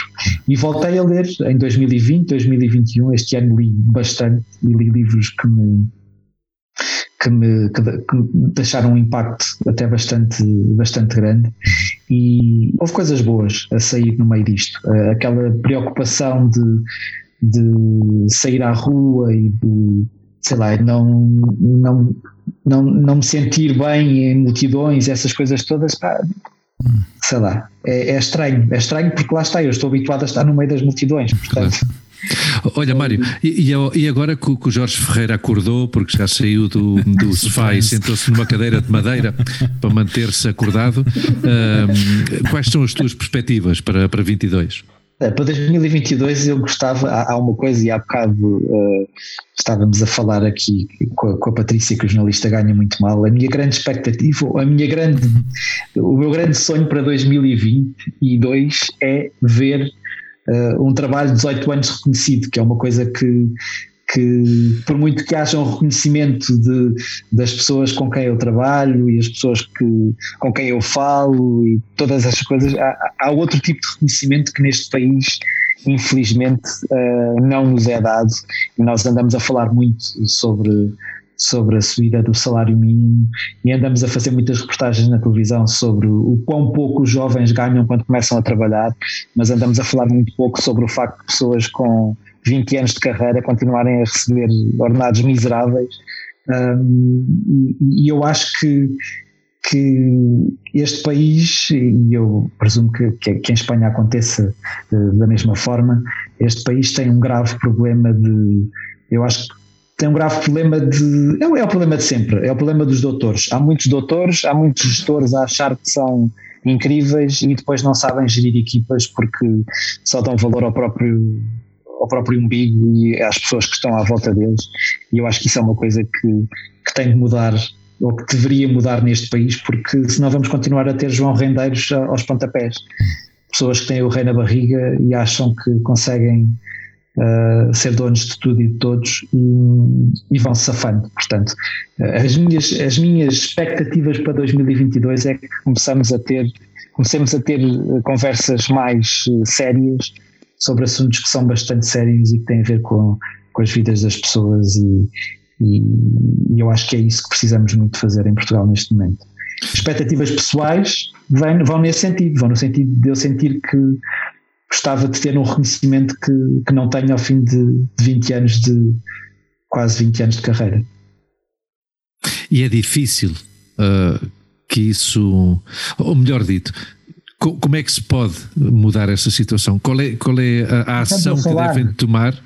Começando a falar das coisas, em Portugal nós temos, muito, temos muitos pruridos em dizer sequer quanto é que ganhamos, quanto é que é o nosso ordenado. E isso é, é, é há muita gente que se aproveita disso para continuar a manter as pessoas caladas e quietas e o português, como todos nós sabemos, tipo, aguenta muita coisa e vai se calando e vai, vai está tudo bem, quando na verdade não está. E, e, e não estamos muito habituados a, a, a, pôr as coisas em cima da mesa e a discutir as coisas de uma forma séria. E, e eu acho que não há, não há uma solução uh, mas se calhar uma mudança de mentalidade e uma e uma, e uma vontade de falar das coisas de forma séria já, já tarda, começa a tardar um pouco. E isso é, é tão mais importante quanto o facto de estarmos neste momento a viver um período conturbado em termos, em termos políticos e isso não é só em Portugal, não é? Era precisamente o que eu ia comentar, Sim. porque hum, em Espanha está-se agora a tentar alcançar, e está-se a alcançar mais ou menos uma certa estabilidade governamental, como a Patrícia imagino que está mais a par da, da, da atualidade, no sentido em que aprovaram-se, aprovou-se o Orçamento Geral do Estado para o próximo ano, embora haja aí ainda um, algum, alguns flecos, como eles dizem aqui, que se têm que, que resolver, mas uh, para os três uh, dos nossos convidados que vivem em Portugal, em janeiro há eleições, não é? Uh, quais são as perspectivas? E, lá está, e, e, e, esta instabilidade política veio da negociação de um orçamento de Estado que continua a discutir um aumento de um salário mínimo para 700 euros, que é uma coisa que eu gostava de perceber quem é que. Eu não consigo imaginar como é que alguém neste país, especialmente pessoas que vivam em centros urbanos, conseguem fazer a sua vida, organizar a sua vida com 700 euros. Não é? é uma Mas coisa não muito... só, Mário, não é? Mas não só, porque a queda deste governo também tem a ver com promessas não cumpridas. Não cumpridas. Um acordo escrito pelo PS do orçamento anterior. Portanto, o PS sim, não sim, tinha sim. cumprido o orçamento anterior, acordos que tinha feito eu percebo, à cabeça, à cabeça ao ordenado mínimo, à cabeça claro. ao ordenado mínimo, mas várias outras coisas que é uma vergonha. Claro que sim, claro que sim. Mas é uma vergonha que se vai arrastando ao longo de demasiados anos e, e, e na verdade uh, quais é que são as perspectivas disto mudar? É que, é que, e, e o grande problema que isto causa e esta instabilidade toda política é nós começarmos a, a, ver que podemos é ainda regredir, porque se tivermos uma força política uh, uh, como, como, como, um partido de extrema-direita uh, com uma representação parlamentar muito grande, as, as, probabilidades de nós regredirmos são, são grandes, não é? Portanto, tudo isso me faz encarar 2022 com algum Cepticismo. Algum ceticismo, mas também com algum pessimismo à mistura, hum. porque eu não vejo as coisas a, a, não sei, eu tenho, eu tenho, muita, tenho muito medo daquilo que, que sairá das eleições de janeiro e, e, aquilo que nós vamos ver para os próximos quatro anos. Uh, tenho muito medo disso. Hum. E, e numa fase em que é complicado tudo, não é? Porque temos uma pandemia no meio de tudo isto. Já viste, Luís, não, não, não andamos tão desfasados da, da realidade, ao fim e ao cabo, não é? Todas as, nossas últimas, as, as, temáticas dos nossos últimos, das nossas últimas conversas têm andado um pouco à volta disto, não é? De, do que nós sentimos e percebemos uh, do que está acontecendo no nosso entorno, nossa sociedade, a nível profissional, as experiências que eu, que eu tenho tido também ultimamente com, com, com as entrevistas de trabalho e tudo isso, acabas por ter esse, essa sensação de que as coisas realmente não estão assim tão tão boas, não é? O que, o que falamos desta, desta nova normalidade e muita gente querer recuperar o que era antes, mas realmente tudo de antes também não era tão bom, era melhor, se calhar. A questão é que as coisas não estavam boas e de repente, com uma pandemia, há, há sempre aquela desculpa para as coisas não melhorarem. Porque, ah, isto agora está muito difícil, ah, isto agora não pode ser, ah, agora temos não sei o quê. Portanto, se as coisas não estavam bem. Claro. Nós estamos, estamos uh, num período que começou há 10 ou 12 anos, um período em que a precarização uhum. uh, vai em aumento. Ou seja, aqui em Espanha, há 10 anos, uh, as pessoas manifestavam-se na rua porque eram mil euristas porque ganhavam mil euros. As últimas manifestações, há manifestações de pessoas que querem ser mil euristas. Que querem ganhar mil euros. Antes de, antes de, continuarmos por esta linha, deixa-me só sim, porque, sim, sim, porque, temos que temos que ouvir Uma pausa o, para publicidade. Temos que ouvir o Enda, pá, o Enda vem com uma mensagem ah. de, de unificação e de, seja, é uma, uma, uma, mensagem com uma grande carga espiritual. Uh, Jorge, mantém-te desperto, por favor, porque estás lixado. Tu vais te sentir identificado, tá? Mas o Lopes não teve, não teve, não pôde estar cá, pá, que pena. Não pôde porque está no retiro espiritual. O Lopes e, o Lopes, e o Lopes manda um abraço forte, porque ele mandou-me depois também um vídeo e esteve a falar Sim. comigo hoje. Manda um abraço muito forte mesmo não conhecendo todos os, os integrantes do nosso grupo de hoje, uh, conhece uh, o, o, nosso líder psicanalítico, o, o Filipe Batista Bastos. Aliás, o, o Enda chegou aqui graças a isso. Uh, um pequeno apontamento para, para os demais, para o Paulo César, para a Patrícia, para o Jorge e para o Mário. O Enda, que eu calculo que o Jorge, pelo menos o Jorge e o Paulinho ouviram esse programa, surgiu porque há uns meses o Felipe disse-me, vou participar num, num, debate, numa web, webinar, acho que é assim que se chama. Um webinar. Uh, se quiseres, entre e tal. Então eu participei, participei assisti, melhor dito, e descobri a figura do Enda e fiquei apaixonado por este psicólogo negro com rastas, com uma grande pinta, com, com uma capacidade de comunicação extraordinária, uh, extraordinária porque embora seja um homem muito culto e preparado do ponto de vista profissional, consegue transmitir um discurso que é entendível por pessoas que não são, obviamente, entendidos na matéria. E eu falei com o Filipe e disse, tu achas que ele estaria interessado em participar no, no podcast? Uh, e foi uma noite, o, se tu bem recordas, Sim. uma noite em que nós desligámos a conexão com, com o Wenda e, e o Hugo e eu uh, ficámos aqui os dois a olhar um para o outro. sem palavras, porque o que, é que aconteceu que é aqui? aconteceu aqui? o que é aconteceu aqui? Porque Houve, houve foi uma, uma experiência. Uma boa, sim, foi uma. Ainda estando à, à distância. É, sim, sim, é sim, foi sensorial. Exato, é incrível como é que sim, sim. tenha surgido estas, estas, esta ligação, não é? E, e isto repetiu-se várias vezes com outras pessoas, em diferentes níveis, obviamente, mas, mas, mas é, é curioso que estas coisas aconteçam quando uh, tens este, este tipo de interlocutores que são capazes de transmitir esperas, mensagem. Hugo, porque claro. às vezes nós não criamos claro, exato, grandes expectativas no, no programa que estamos a preparar e de, e de repente aparece este, este raio de luz negra Sim, sim, sim, sim, sim. Foi um raio de luz negra e de negritude e de, sim, sim. de raça, foi muito bom. Mas olha, vamos lança aí, lança aí vamos ouvi-lo. Uh, se quiserem vocês, entretanto, tomarem alguma coisa, beberem água, ir à casa de banho, são sete minutos aproximadamente, vamos ouvi-lo. Jorge, aguenta aí, aguenta, aguenta aí, fita forte. cola, fita cola aqui. fita cola aqui. Se, se, alguém tiver que ir, eh, estejam à vontade também, não há, não há nenhum problema, uh, mas uh, eu vou, vou pôr a cassete Alô, epá, o que é que. Bem, em primeiro lugar, hum, quero, quero partilhar que estou num sítio muito bonito. Está aqui um sol bonito. Tenho pena de não poder estar com vocês ao vivo e, e, voltar a sentir aquilo que senti em fevereiro, em, em que falámos, falámos, falámos e, e, houve aqui uma, uma grande partilha de, de, de, quem sou, de, do que eu fiz, do que eu vivi, uma conversa uh, sem preconceitos, uma conversa aberta, de, de muita curiosidade, muita diversão. Luís, Hugo, epá, agradeço-vos muito, muito, muito, muito. Como é que foi 2021? Foi um ano incrível, sabes? Foi um ano incrível. E, isto custa-me dizer porque sei que foi um ano difícil. E foi um ano incrível, não porque foi um ano super bom, porque foi um ano de bom e de, de menos agradável. Em que, em termos familiares, isto exigiu coisas muito difíceis, separações, familiares que tenho em Angola ficaram impedidos de vir, meu irmão em Inglaterra, minha mãe em Angola. É? Foi assim, foi, foi muito duro esse nível. Ao mesmo tempo, profissionalmente, um desafio. Muita gente a pedir, a pedir ajuda, a pedir apoio. Eu muito, muito motivado porque queria muito estar presente, queria muito responder a este desafio e, e ao mesmo tempo começam a surgir convites para, para programas de televisão, para, para aparecimentos, para comentários de revistas, disto e daquilo outro.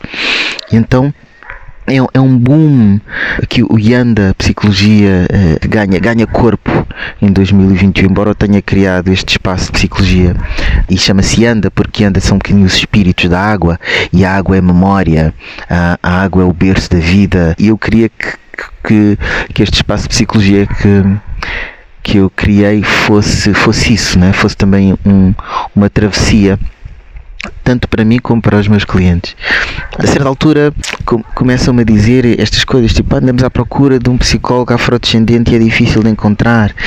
é difícil de encontrar, então realmente temos que ter mais visibilidade. E então começamos também a pensar, a juntar aí, colega deste, também que é que tu conheces ali, etc. E a criar também um grupo de profissionais de psicologia e saúde mental uh, aqui já, já mais recente no final do ano, a companhia dança Olga Roriz, de certa maneira consegue reconhecer o, o meu trabalho e convida-me para um projeto que junta dança e psicoterapia. Tem em si também uma viagem fantástica, também estamos a trabalhar com população reclusa. Epá, então tem sido um, um entrecruzar de pessoas, de momentos, eh, de ideias, uma coisa muito prolífera, não é? Este, eu diria que este 2021 foi como se fosse uma primavera onde as circunstâncias mudam, tudo muda e então nasce muita coisa, não é? Diz que a necessidade é a mãe da invenção e aqui houve muita necessidade e houve muita resposta a isso. E, 2021 foi um ano que eu de facto não esquecerei. eu senti o meu chamado e o meu propósito, mais do que alguma vez tinha sentido em toda a minha vida do ponto de vista profissional, mas que integra com o pessoal e, e que integra até com um, um lado muito também espiritual, porque é um sentimento de ser e de estar no, no sítio certo, sabes? Ah, sim, uh, 2021 foi um ano intenso, não é? Ainda está a ser um ano intenso, estamos aqui nos últimos dias e, e pensar nele uh, mexe, mexe muito comigo. Pá, para 2022, eu acho que é sedimentar, sabes? Eu acho que é muito segurar isto, não deixar cair. Queria muito viajar, não é? Uh, tanto não vou a Angola desde 2019. Queria muito viajar, queria muito voltar a estar em Angola, voltar a partilhar estas coisas todas ao vivo com os meus colegas, amigos e família que tenho lá. Portanto, esse é um dos projetos, um dos projetos. Ao mesmo tempo é, é também tentar que esta correria se acalme um bocadinho e que encontro meios novos, sabes? Porque eu continuo a sentir, eu não tenho horas no dia já, mas, mas ainda há muita gente a precisar. Então é formar pessoas também, é encontrar psicólogos disponíveis e, e, e partilhar eh, casos, partilhar, eh, distribuir trabalho, porque há trabalho para toda a gente. É? E é, é que a saúde mental não seja um privilégio, mas seja um direito Portanto, estes são alguns dos projetos para 2022. É sedimentar, é nutrir, é, é, dar alicerces, é, é que isto não seja um, um, um vento, uma brisa que passa, mas seja raiz que fica e que dá fruto. Portanto, estou muito, muito esperançoso para 2022. Eu sei que temos desafios, é que não foi fácil, é que não vai ser fácil como não foi, mas, mas estou muito esperançoso e, e não consigo desligar este meu sucesso deste, deste momento que foi tanto a palestra como a conversa no podcast, sabes? Porque me obriga, me obrigou e porque eu também me obrigo a me encontrar, a ser transparente comigo, a falar do mais honesto que eu conseguir falar que eu conseguir encontrar em mim e isso libertou-me muito, sabes? É como uma catarse e, e, e, uma semente de, do futuro e em que de repente tudo em mim se alinha e diz ok, então vamos por aqui. Eu acho que esta é das melhores sensações do mundo. Quando sentes que aquilo que tu fazes, a tua busca pessoal, se alinha com a tua busca de missão e, e se alinha com, com as pessoas que estão à tua volta, que percebes que, que elas ganham também muito de bom, que não é só tu que ganhas, mas que somos todos. Isso é, é maravilhoso e eu espero que em 2022 isto continue desta forma. Ui, um, acho que já falei mais do que, do que queria, portanto espero que vocês cortem daqui aquilo que não interessa. Olha, é um, é um grande abraço, sério, é um grande abraço. Luís, Hugo, é mesmo um grande abraço e que este vosso podcast, este nosso podcast, permaneça durante muito, muito, muito tempo, porque acho que ele nos, nos dá um, um olhar para dentro das pessoas, uma intimidade, uma coisa que é muito bonita. Tá? Obrigado, como dizemos em Kimbundo, Ngesikidila, tá? Um grande abraço, grande abraço. Bom, eu digo para ti também. Paulinho, queria, queria, queria agarrar em ti outra vez. Estás, tu és um homem sossegado e calado, mas hoje estás aqui para falar tudo o que nós estávamos a falar aqui, sobretudo o último aspecto que o, que o Mário tocou e que o Filipe tocou sobre este passo do próximo ano com, com as eleições que se avizinham, e tu, que és um homem que trabalha por conta própria, que é outra visão, não é? Porque estás, eh, não és um assalariado uh, com tudo o que tem de bom e mau, tanto uma situação como a outra. Uh, quais são as tuas perspectivas, as tuas e as do teu irmão? Ah, olha, uh, este suspiro é. Se calhar, eu ia perguntar por esse suspiro. Começa a revelar um bocadinho aquilo que, que eu não estou à espera, que é umas eleições que eu acho que não vão servir para nada. Quando temos um país em que a taxa de abstenção é altíssima, né? Uh, e o que as sondagens indicam só vai favorecer aquilo que o Mário estava a falar, é aqueles partidos radicais vão subir, que é o que infelizmente se espera. Vai, vão subir, vão, vão ter mais voz em assuntos uh, que eles tanto gostam de, de falar e a minha frustração foi, foi esta, é quando te pediram tantos sacrifícios no meio de uma pandemia, eh, não conseguem levar uma legislatura ao fim, independentemente dos partidos de esquerda ou partidos de, de, de direita. Ah, o esforço era para todos, tinha que haver aqui algum entendimento, porque se as sondagens indicam que praticamente fica tudo na mesma, se não se entenderam antes, o que é que vai acontecer então se os resultados das eleições derem o mesmo sem ser aquela porcentagem mais alta para um partido de extrema, de extrema direita? O que é que vai acontecer? Então chegam a um acordo, então porque é que não chegaram antes e não andamos aqui a brincar a, não andamos aqui a brincar às, às eleições? Não, não espero nada. Este, este governo não o apoio às pequenas e médias empresas é, é de rir, não é? Uh, por isso não tenho grandes expectativas para, para isso. Tenho que contar com, comigo, com o meu irmão, para, para, para continuarmos a manter, a manter o barco e não esperar uh, grandes coisas deste governo, a não ser mais impostos. É impostos atrás de impostos, tu pagas impostos uh, enormes. Por isso, uh, discutir um salário mínimo de 700 euros em relação depois a pessoas também com mérito e 20 anos, há cada vez mais o fosso, uh, o fosso é mais pequeno entre as pessoas que estão agora a entrar no trabalho e outros que têm uma carreira já, já feita. Uh, o mérito continua muito por, por, por avaliar neste, neste país, por isso não, não tenho grandes perspectivas nesta, nestas eleições. Obviamente vou votar e se vou sempre nessa parte. Eu, eu não entendo às vezes porque é que as pessoas se abstraem tanto de pelo menos ter essa, ter essa participação, porque se, é porque depois continuam a reclamar, não é? Sim, sim, que sempre é reclamas, reclamas, mas ah, depois não fazes nada. Quando eu vejo uma pessoa a reclamar e diz que não vota, para mim a, a discussão acaba, é? porque pelo menos temos que nem que seja, pode, pode chegar lá e fazer uns rabiscos, mas é, se calhar é uma forma de dizer que não concorda com, com nenhum dos partidos e que não concorda com, com o sistema. Mas, por favor, participar, no fim por favor, participem, participem mais nesta sociedade, senão isto qualquer dia é mesmo só estes populismos que, que nos governam e aí não, não, há, não há hipótese, também não vejo hipótese de que as coisas melhorem. Nós falámos sobre, sobre a abstenção de, das últimas eleições presidenciais e ficámos chocados por causa da. Aqui, por exemplo, na, na, os imigrantes uh, uh, votaram 2%. 2%. 2%. Ou seja, de toda a população que vive fora do país, um 2% de pessoas registadas nos, nos, nos consulados uh, foi votar, não é? E foi mais de 50% em Portugal. Mais de 50% de abstenção. Nós tivemos, tivemos eleições durante a pandemia e até pensei que uh, fosse um motivo para as pessoas saírem à rua. Estavam tão, tanto tempo em casa, pelo menos que as eleições sirvam para sair à rua e ir fazer alguma coisa de, de, de útil. Mas não, as taxas a continuaram, é que ter, continuaram a questão é que ter, a questão é que ter três eleições no espaço de um ano, eh, eu, não, eu acho que a abstenção vai continuando a subir, porque as pessoas vão tendo ainda menos paciência para ir votar, não é? Sim, é Pois aqui já aconteceu. Exato. Você há dois dias lá já não me apetece ir outra vez lá, não vou votar agora. Portanto, aliás, agora em janeiro eu estou para ver o que é que vai sair daqui.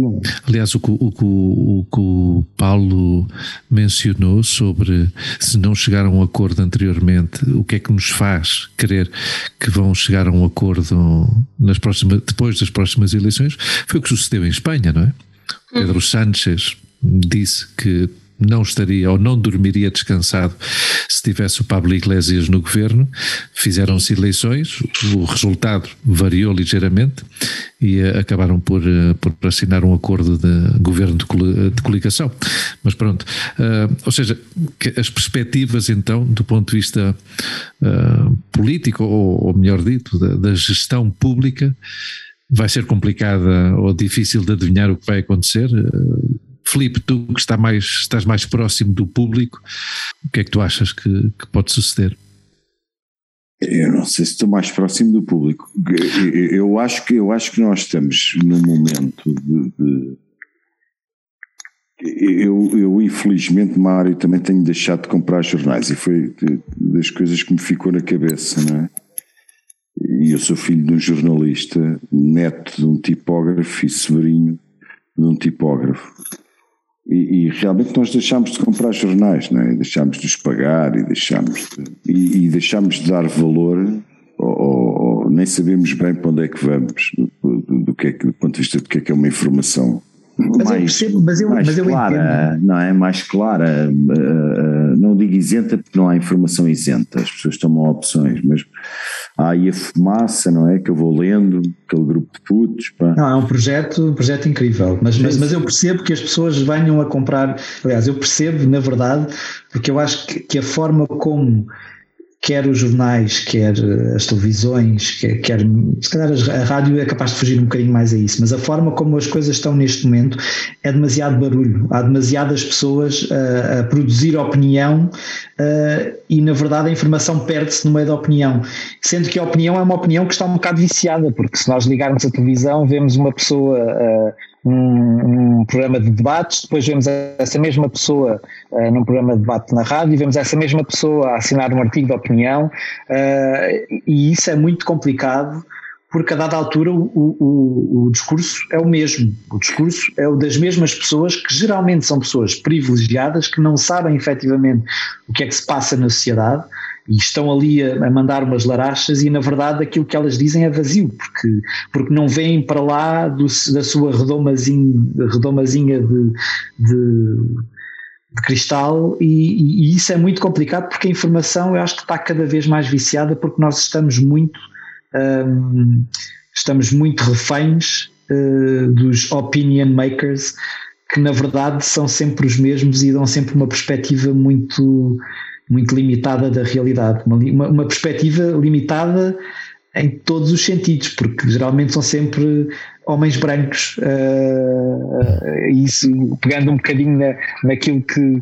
que, que, que a mensagem que o vosso convidado deixou, e, eu achei interessante ele dizer que começaram a chamá-lo para ir à televisão, ou para ir aqui, ou para ir ali.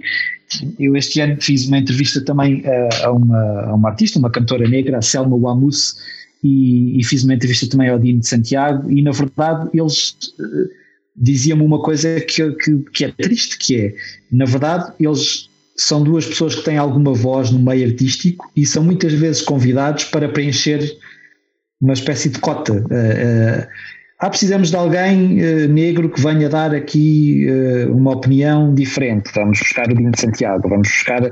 E são sempre os mesmos. E eles próprios já se sentem, quer dizer, eu não tenho de falar pela perspectiva negra, tenho que falar por mim, não é? E, e em Portugal, e eu, eu, presumo que isso aconteça em, em, em, muitos lados, nós estamos muito fechados numa mesma perspectiva, e é geralmente a perspectiva uh, do homem branco.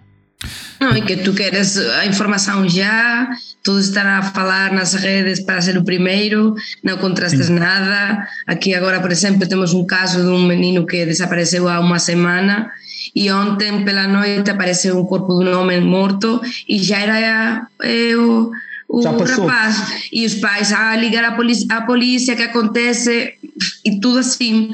E, e, não, e, e, o meio que, que, que colocou essa notícia ainda não pediu É, é, seja, nada, não, não, se apuram, nada. não se apuram nem responsabilidades, nem se preocupam em, em realmente uh, contrastar nada. as fontes, nem, nem não, não há, não há e, não há, e não há eh, profundidade de investigar as coisas e de falar das coisas. É, é, é tudo muito pela rama. Portanto, eu percebo que nós deixemos de consumir uh, uh, jornais, o que quer que seja, porque a dada altura está, está tudo muito viciado e, e neste momento está tudo muito ligado à, opinião e muito pouco à informação, porque é isso que quanto mais a, opinião for inflamatória, mais, mais cliques eh, os sites vão ter, mais jornais, eh, hum. quanto maior for a manchete e mais escandalosa for a manchete, mais jornais aquele, eh, mais exemplares aquele jornal vai vender, quanto mais for a grande notícia que abre o, o jornal da noite, quanto mais inflamada for, mais. O chamado, o chamado clickbait, não é? O chamado clickbait. Hum. Uh, Filipe, desculpa lá, ias, ias a terminar. Uh, de... Eu nem ia a terminar, eu ah, ia a começar. A começar. Ia a começar com a paradoxalidade disto tudo, não é? Sim. Que é sim, mas nós estamos a fazer aqui um podcast. Sim, sim. Ou seja, é, é interessante isto, a paradoxalidade disto tudo. O que eu acho no geral superficialmente, de uma forma muito rápida, é que nós estamos num mundo em mudança e transformação.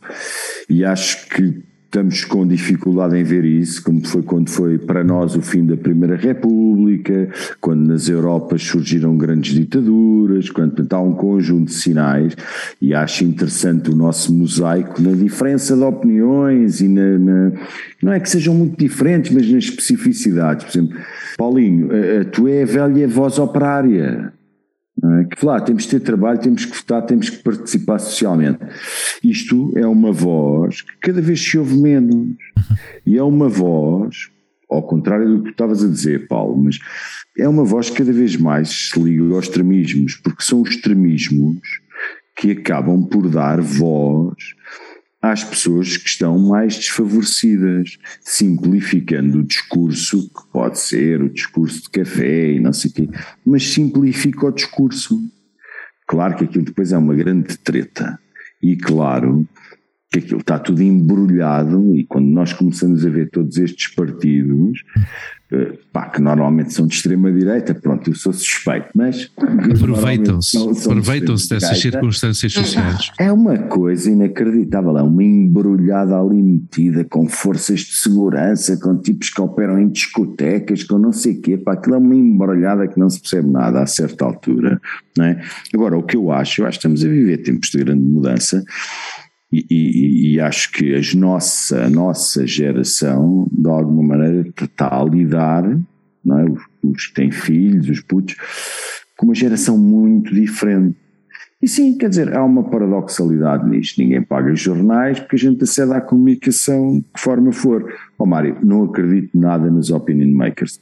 Acredito para nós. Pá, quantos gajos ouvem o Pacheco Pereira? Pacheco Pereira é inteligentíssimo, é, ah, mas quantos gajos? 6 mil gajos no país, ouvem o Pacheco Pereira. Desses 6 mil, pá, 50 amanhã discutirão o que ele diz. É, é, é um nicho. Há um puto qualquer no Brasil que agarra e põe num jogo de computador uma coisa qualquer e tem um, uma coisa no YouTube, um canal, pá, com milhões que influencia diretamente milhões de miúdos, e se disser isto ou aquilo, e agora há um boneco aqui, meu cara, um boneco muito giro, não sei o quê. E entra de uma forma inacreditável. E eu digo isto, não é? É porque tem uma capacidade comunicativa inacreditável. Nós cá em Portugal ainda não há ninguém que conseguiu. Em língua portuguesa, no Brasil, conseguem chegar aos miúdos com uma velocidade e com uma capacidade inacreditável. Pá, portanto. Voltando ao cinema de alguma forma, né? faz lembrar aquela cena do Nani Moretti, quando está a ver o tipo, eu agora já não me lembro quem era, o candidato a primeiro-ministro italiano, e está no filme em frente à televisão a dizer: diz qualquer coisa de esquerda, pá, diz qualquer coisa de esquerda. é? Eu acho que nós vivemos numa sociedade assim, pá, que ah, qualquer coisa aqui que se agarre eticamente, não é? moralmente, que, que tenha um caminho, que proteja as pessoas, porque eu acho que não se está a ouvir, e é aquilo que nós fazemos em terapia é muito isto, não é? Não é ouvir a primeira queixa, não é ouvir o sintoma. Claro que se ouve o sintoma e o sintoma é para tratar, mas é ouvir o que está por baixo do sintoma. Isto tudo é um sintoma. Agora, o que é que está por baixo? É um enorme descontentamento. Porque, claro, um tipo que tem 20 anos de trabalho e está a receber uma miséria tem que estar muitíssimo descontente. Agora, realmente aqueles que estão com o ordenado mínimo também têm que estar muito descontentes. Isto cria clivagens, que é aquele velho ditado: em casa não há pão, toda a gente ralha, ninguém tem razão.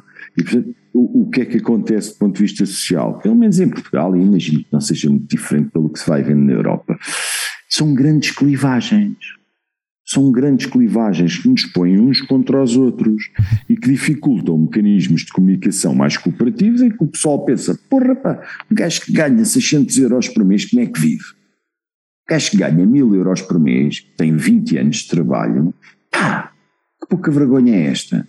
Que trajeto é que se vai dar a esta mulher ou a este homem? não é? E depois levantam-se estas questões, que são questões fundamentais, e por isso é que eh, eu trouxe o Lopes, e porque somos muito amigos e gostamos muito um do outro, mas traremos certamente outras questões à psicanálise contemporânea, como a questão da sexualidade, que é uma coisa que também é fundamental e que devemos trazer à associação de que eu faço parte. Há uma diversidade de questões sociais, também tem que ter voz. As pessoas têm que ter voz, têm que contar a sua história, têm que ter lugar nos sítios, senão perdem o seu lugar de existência. Não é? Eu com isto não tenho, eu aí discordo muito do Lopes.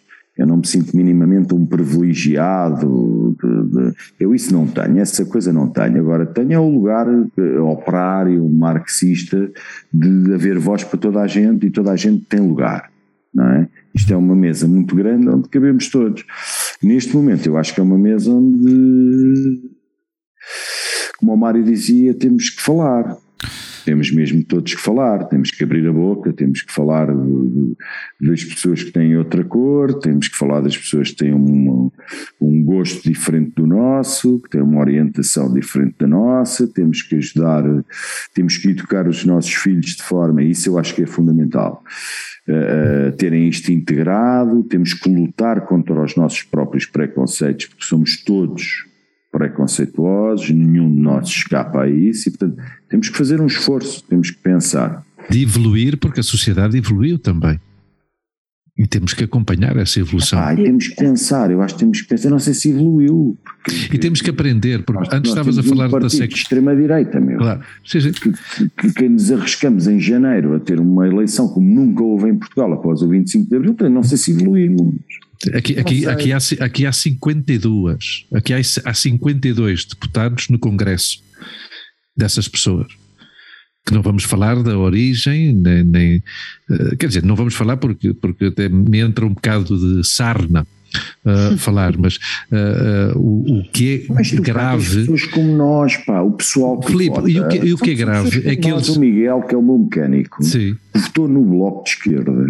Hum defendia o Chega loucamente. Pá. Claro. São pessoas como nós, só que são pessoas que estão tão desiludidas, estão tão aflitas, estão com os ordenados mínimos, estão com filhos para criar, não têm sítios onde pôr na escola, que um, um, um uma voz, não é? uma frase dita, oh, aquela coisa, não sei o quê, aquilo faz sentido a certa altura porque conforta, porque ampara, porque dá razão à minha revolta, que eu não consigo dar em mais lado nenhum. E, portanto, ampara neste trajeto, pá, que eu acho que é um trajeto perigosíssimo. E os partidos... Aqui en España o que aconteceu con a extrema-direita foi que a súa mensaxe era eh, chegan de fora, conseguen máis do que tú, cando aquí os españoles están sen emprego, sen ayuda, sen tal, mas eles chegan e conseguen E que aconteceu? E, e conseguiram que quase as pessoas alguma... campo estão a, a voltar à extrema-direita, que como... Mas conseguiram de alguma forma quase que hipnotizar essas pessoas sim, sim. com o discurso fácil, de sim, forma a que essas pessoas não sequer, não, não, não, parassem sequer para pensar quem é esta pessoa que está a defender os meus direitos. Pois essa pessoa que está a defender os teus direitos faz parte de uma elite económica hum. que contribuiu para que tu hoje em dia estejas assim. Ou seja, hum. eu no outro dia falava disso com o Hugo, rapidamente, Hugo, que dizia, eu, eu, eu, eu tiro-te as calças, Patrícia, eu sou o responsável que tu tenhas as calças para baixo com o cu ao ar, mas depois eu vou aparecer para te ajudar com a única ajuda possível para te subir as calças, uhum. para que tu cobras o cu. Isso é o que acontece. Hugo, continua. Não, era, uma, era a questão aqui era é a seguinte: parece que o problema parece que está identificado, não é? A questão é. um, o Mário falava antes de uma, de uma, pelo que eu entendi, de uma, uma saturação de informação, ou seja, deixamos de, começamos a perder interesse porque, porque há demasiada informação, demasiados outlets de, de, de notícias, com baseado tudo, tudo à base de, de, de opiniões quase pessoais ou, ou, tendenciosas, dependendo da pessoa que esteja a transmitir essa opinião, se é de direita, se é de esquerdas, o qual tenta influenciar a opinião das pessoas que, que o ouvem. E, e, por outro lado, temos uh, esta, esta brecha uh, entre o que os políticos que estão no poder, a mensagem que transmitem ao resto da população, uh, que não, por alguma razão não, não é eficiente e não chega, um, porque por outro lado temos estes partidos de, de extrema-direita que começam a, a, trepar pelo sistema, a aproveitarem-se das debilidades, das fraquezas do, do, do, próprio sistema, porque elas estão aí, porque senão eles não cresciam, não é? E então a questão que eu coloco aqui é por que razão, dentro da vossa opinião e dentro da vossa experiência e do vosso conhecimento que vocês têm da sociedade e do, do, um pouco de política, por que razão é que os partidos políticos, digamos, legacy, que, que existiram sempre, não é? Porque, por que razão é que não são eficientes e não criam realmente uma mensagem consistente de tranquilidade, de, de serenidade e e que se convertam num, num, em partidos realmente eficientes ou eficazes de resolver os problemas da sociedade e de transmitir tranquilidade porque, e de dar as condições para que a sociedade esteja bem, não é? Porquê que, porquê que está a acontecer isto? Porquê que não existe esta. Eh, ou seja, por um lado, vê-se que, que, a parte de extremas está a crescer muito e está a conseguir trepar pelo, e, e, conseguir chegar aos pontos de, digamos, a posições de poder, e porquê que o outro lado não faz absolutamente nada porque eu, eu, eu, acho que é porque estão completamente desfasados da realidade. Uhum. Não interessa. Eu, eu, olho para, eu olho para o PS e olho para o PSD em Portugal, que são os dois, os dois partidos que poderiam manter alguma estabilidade. Uhum e estão os dois, estão os dois partidos, quer dizer, as caras são sempre as mesmas, nós vemos as mesmas pessoas passam daqui para ali, vão daqui para ali, este caro para aquele, e hoje são ministros não sei do quê, depois já foram secretários de Estado não sei do quê, e depois tem não sei o quê, e as caras são sempre as mesmas, nós estamos reféns de uma elite política que está há demasiado tempo Uh, à frente deste país e esta bipartidarização fez com que isso se mantivesse e as pessoas não. E de repente, por isso é que eu acho que por esse cansaço, é uhum. é que estes partidos começam a perder uma força de estabilidade que poderiam ter, porque, porque depois aparecem outros, quer dizer, eu acho que só o facto, o facto do André Ventura ser uma cara nova uhum. já fez com que as pessoas olhassem para ele, ah, espera lá, foi o mesmo que aconteceu com, e é o mesmo que, quer dizer, não sei, e isto é uma coisa que a mim me intriga muito, as próximas eleições presidenciais em, em França vão ser uma coisa muito estranha também, porque tens um tipo que, que, até era jornalista, que vem não sei de onde, que era comentador e agora de repente já é um dos frontrunners. Reconquista. Que é uma cena que eu não consigo entender, um tipo que. É um ideólogo de extrema-direita, é tipo um, um ideólogo de extrema-direita, extrema mas, que tem, mas que tem ascendência magrebina, pelo que eu percebo, e é completamente. O discurso dele é todo: França não pode estar a ser. Uh, vamos ter de fechar as fronteiras porque as pessoas têm de ir para a terra delas e não sei o que. Tipo, é, é inconsistência, e isto é tudo feito com, falando em meu português, cara podre a forma como, como as coisas são faladas e são ditas, e ninguém se questiona. Como é que é possível um tipo que é uh, da ascendência não francesa consegue ter a lata de chegar à televisão mas isso, mas e, depois oh, leva toda a gente atrás dele? Oh Mário, mas isso não é difícil. Nós na psicanálise há muitos anos temos uma explicação do ponto de vista mental, que chamamos a isso uma questão de identificação projetiva, que é aquilo que tu não toleras em ti, projetas no outro. Eu dou-te um exemplo que é um exemplo que é verdadeiro, que é o maior líder nos Estados Unidos durante 20 anos dos movimentos anti-gay, um católico fervoroso, casou-se com um homem. Sim, sim. E, portanto, são mecanismos de identificação projetiva, de, de, de eu, eu, o que não tolera em mim, coloca em ti para eu próprio sobreviver de alguma maneira. Agora, nós depois, como somos todos muito malucos, ou a resposta para os partidos, é pá, não faço ideia, mas as próprias organizações familiares são muito malucas. Portanto, os grupos são muito malucos no geral. E é daí que vêm os partidos, portanto, vem da organização humana, vem dos grupos, desde os pequenos grupos onde nós somos formados, até aos outros, até aos grupos escolares, até não sei o quê, e vai para aí afora, chega aos partidos. Há uns gajos que chegam à frente, são mais capazes, têm mais. eh, Tem mais cabedal para aguentar. É pá, do ponto de vista do diagnóstico nos anos 70 seriam mais estados limite. Nos anos 70 seriam mais diagnosticados talvez como estados limite, ou seja, têm actings, agem mais, são mais capazes de agir sem pensar. E portanto, pá, chegam-se à frente. Não têm medo, chegam-se. Cara podre, como dizem os putos. É cara podre e vai. Claro. O partido de extrema-direita de Espanha, o Vox, com um claro discurso xenófobo e racista, tem um deputado negro, mas um deputado negro eleito pela circunscrição de Catalunha. Que, que, que- que é ainda mais estranho no ambiente social daqui, porque Catalunha é, é o que é, não é? Ou seja, Bom, nos Estados Unidos também- também incongruência. Nos do que é Estados Unidos isto. também havia esta coisa de, de haver eh, pessoas de raça negra no Partido Republicano a falarem eh, que entendiam que havia pessoas de parte de republicana que, que se consideravam como racistas ou que, ou que eram apontadas como racistas. O próprio discurso do Donald Trump era, era um pouco nessa, nessa linha, não é? O Ronaldinho apoiou, o Ronaldinho, desculpa lá, o Ronaldinho Uhum. apoiou o Bolsonaro, não foi? Yeah. Em qualquer caso, eh, estamos a viver uma etapa muito, muito estranha. O Filipe tocou nessa questão, eh, que eu também concordo com isso, que estamos a atravessar uma fase de, de mudança hum, ideológica.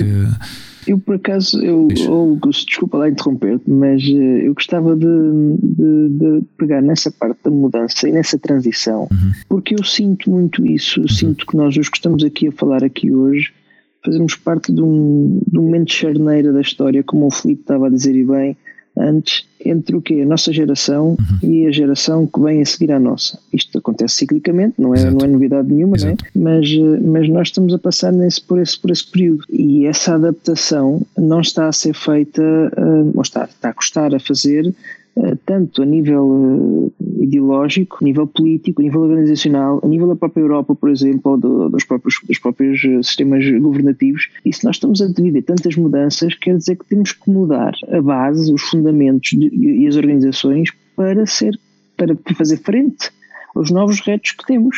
Nós não podemos estar a ser governados por partidos que têm a mesma estrutura e têm a mesma, mesmo, a mesma forma de, de planificar e de reagir a- aos novos retos. Portanto, porque, porque são novos, portanto há que adaptar-se, que fazer esse esforço e há que, há que transmitir que estão a fazer esse esforço à população e há que propor coisas novas e há que propor, eh, há que propor e há que agir e há que cumprir eh, aquilo que, que se está a dizer que se vai fazer. Porque senão estamos na mesma situação política como há 10 anos, 10 anos atrás, ou há 15 anos, ou há 20 anos atrás, com os mesmos eh, grupos políticos, com as mesmas caras, como estava a dizer, como estava, estávamos a falar antes, um, e que as coisas não vão passar não vão passar a um estádio posterior melhor ou pelo menos mais adaptado àquilo que há, necessidades. A questão de, de- do respeito pe- pelas outras pessoas pelas outras ideias pelas outros, eh, as outras orientações. Há questões que não estão a ser resolvidas com, com, com bom senso ou com sensibilidade. Nós simplesmente nós estamos, é um tapam-se, vão-se tapando buracos e a autostrada vai continuando e isso deixa marcas, deixa marcas. Eu concordo com o Paulo com, quando estava a dizer que não estas eleições não vão, não vão servir para, para muita coisa, porque se realmente se eles antes não, não e, lembro do caso espanhol, que afinal foi o que aconteceu, se eles antes não, não se entenderam o que é que vai fazer, o que é que vai mudar, com que se entendam agora. E acho que isto é uma grande falta de, de uma perda de tempo, uma perda de, de, de dinheiro público, perda de por causa de, dessa incapacidade de adaptação e dessa negação de ver uma realidade que é, que é, que é, que é, é real, que é, que, é, eh, que é que as pessoas que trabalham não estão a ser recompensadas pelo seu trabalho e que quando cada vez que há pessoas mais ricas há pessoas cada vez mais pobres e esse fosso vai-se agravando. Epá, A e não- desigualdade não é cada vejo- vez maior, sim. não vejo, não vejo uma resposta em, em- partidos políticos, e está claro que o populismo das das forças de extrema-direita para quem, para quem tem uma perspectiva geral das coisas, não é a resposta, não é a solução. É uma resposta imediata de uma crença a uma resolução que, afinal, depois, quando forem para, para o governo ou puderem participar em alguma coisa, não vai acontecer. Assim como não acontece, ou vão se preocupar com coisas ou vão intervir em coisas que não têm qualquer tipo sentido que não respondem às necessidades uh, essenciais da população. Portanto, eu, eu, acho que, voltando agora ao princípio para fechar o ciclo, é, é, é a questão da adaptação a estes novos dias uh, e estas novas eras e estas pandemias e todas estas coisas que estão a surgir agora, não podemos estar a tratar estes problemas novos da mesma forma como tratávamos os problemas anteriores. Essa é a minha visão. Eu, eu, eu, a única coisa que eu vejo com isso, Jorge, é, é, que eu acho que parece, parece ser que a forma que nós estamos a encontrar de adaptação é converter-nos em passivos. Ou seja, a passividade que existe atualmente na nossa sociedade, não, não encarar este tipo de situações, o facto de não nos manifestarmos, o facto de não, eh, de não haver eh, realmente uma exigência pelos direitos mais básicos para que as coisas comecem a melhorar, eh, pedir responsabilidade realmente às, às, às à, à, digamos, à força política que nos, que nos lidera, entre aspas, não é? é, é, é para mim, é, essa, essa situação é que me preocupa mais, porque, porque estes partidos de direita, de uma forma muito silenciosa, começam silenciosa não, não na parte pública, porque eles uh, fazem muito ruído e fazem muito barulho, e, mas, mas pouco a pouco vão se infiltrando, não é? Em certos, em certos aspectos da, da, da, da política.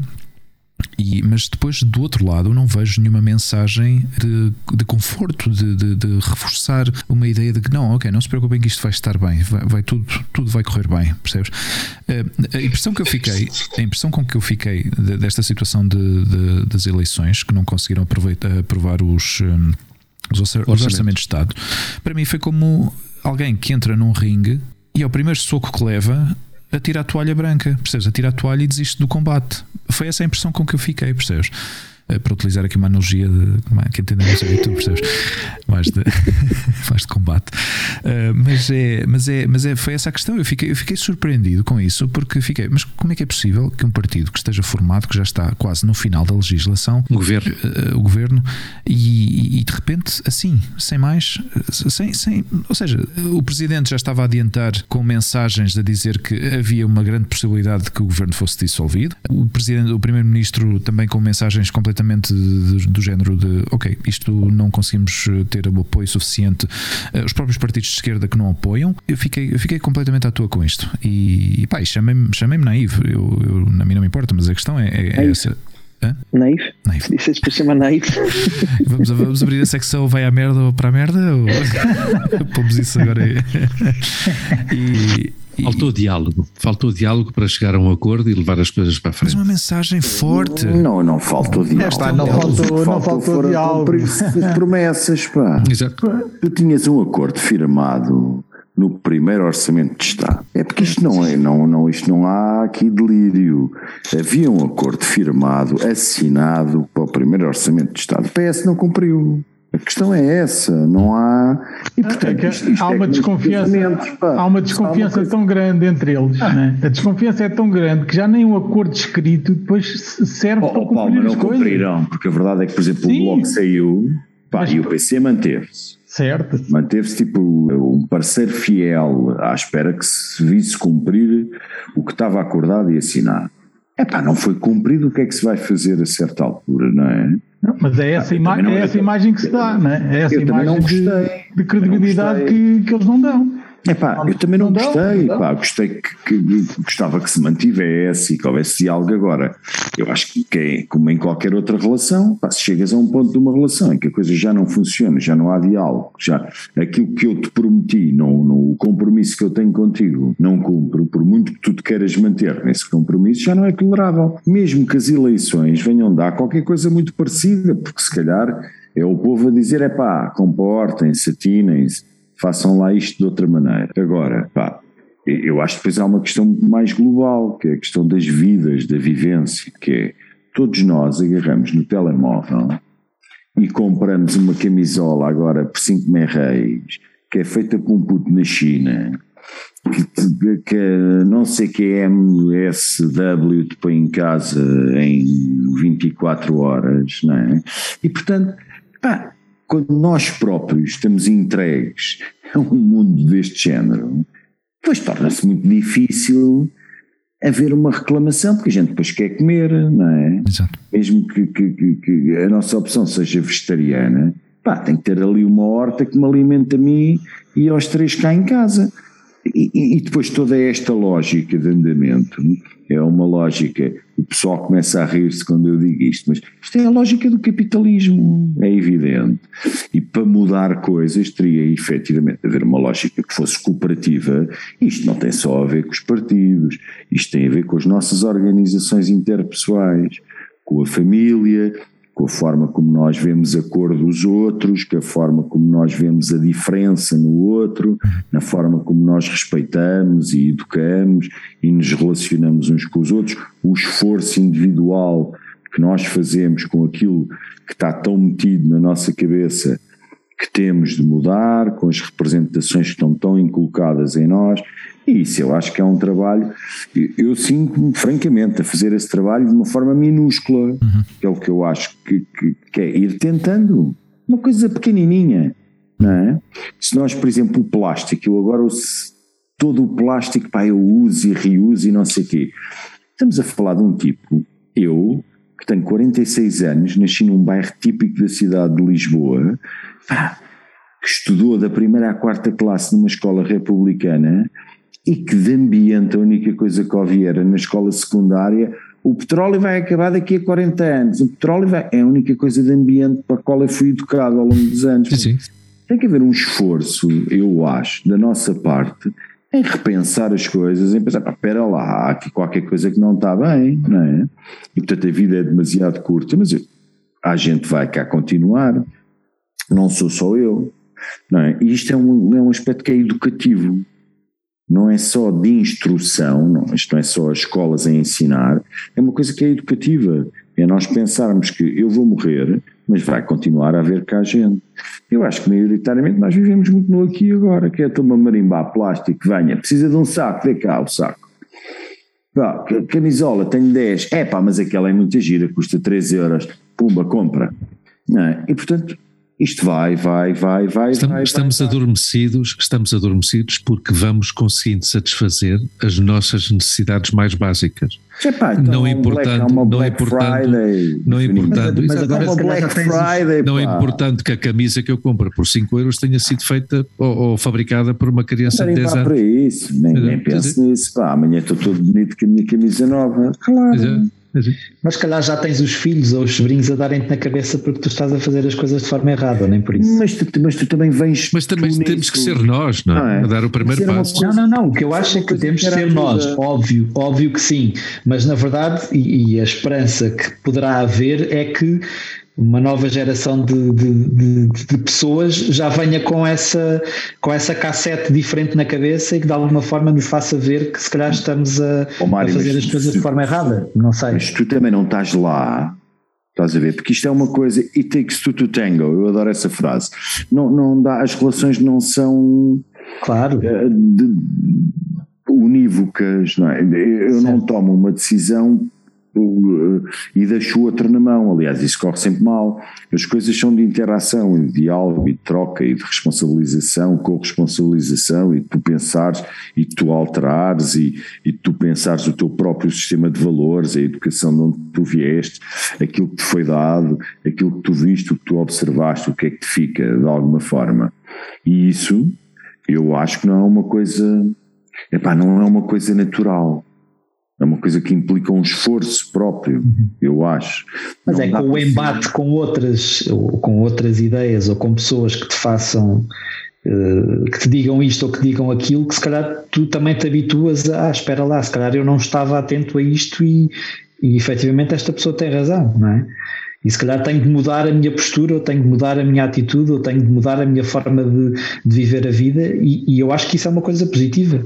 E é, essa, e, e é isso que eu acho que se calhar, de alguma maneira, uma geração que venha a seguir a nós consegue ajudar-nos a fazer esse trabalho que se calhar nós não estávamos predispostos a fazer por nós próprios, não é? Pá, daí, daí a importância, daí a importância dos setores, não é? Claro, é uma coisa, E é uma coisa de identificação, que é quem é que és tu, o que é que se passa contigo. Não é?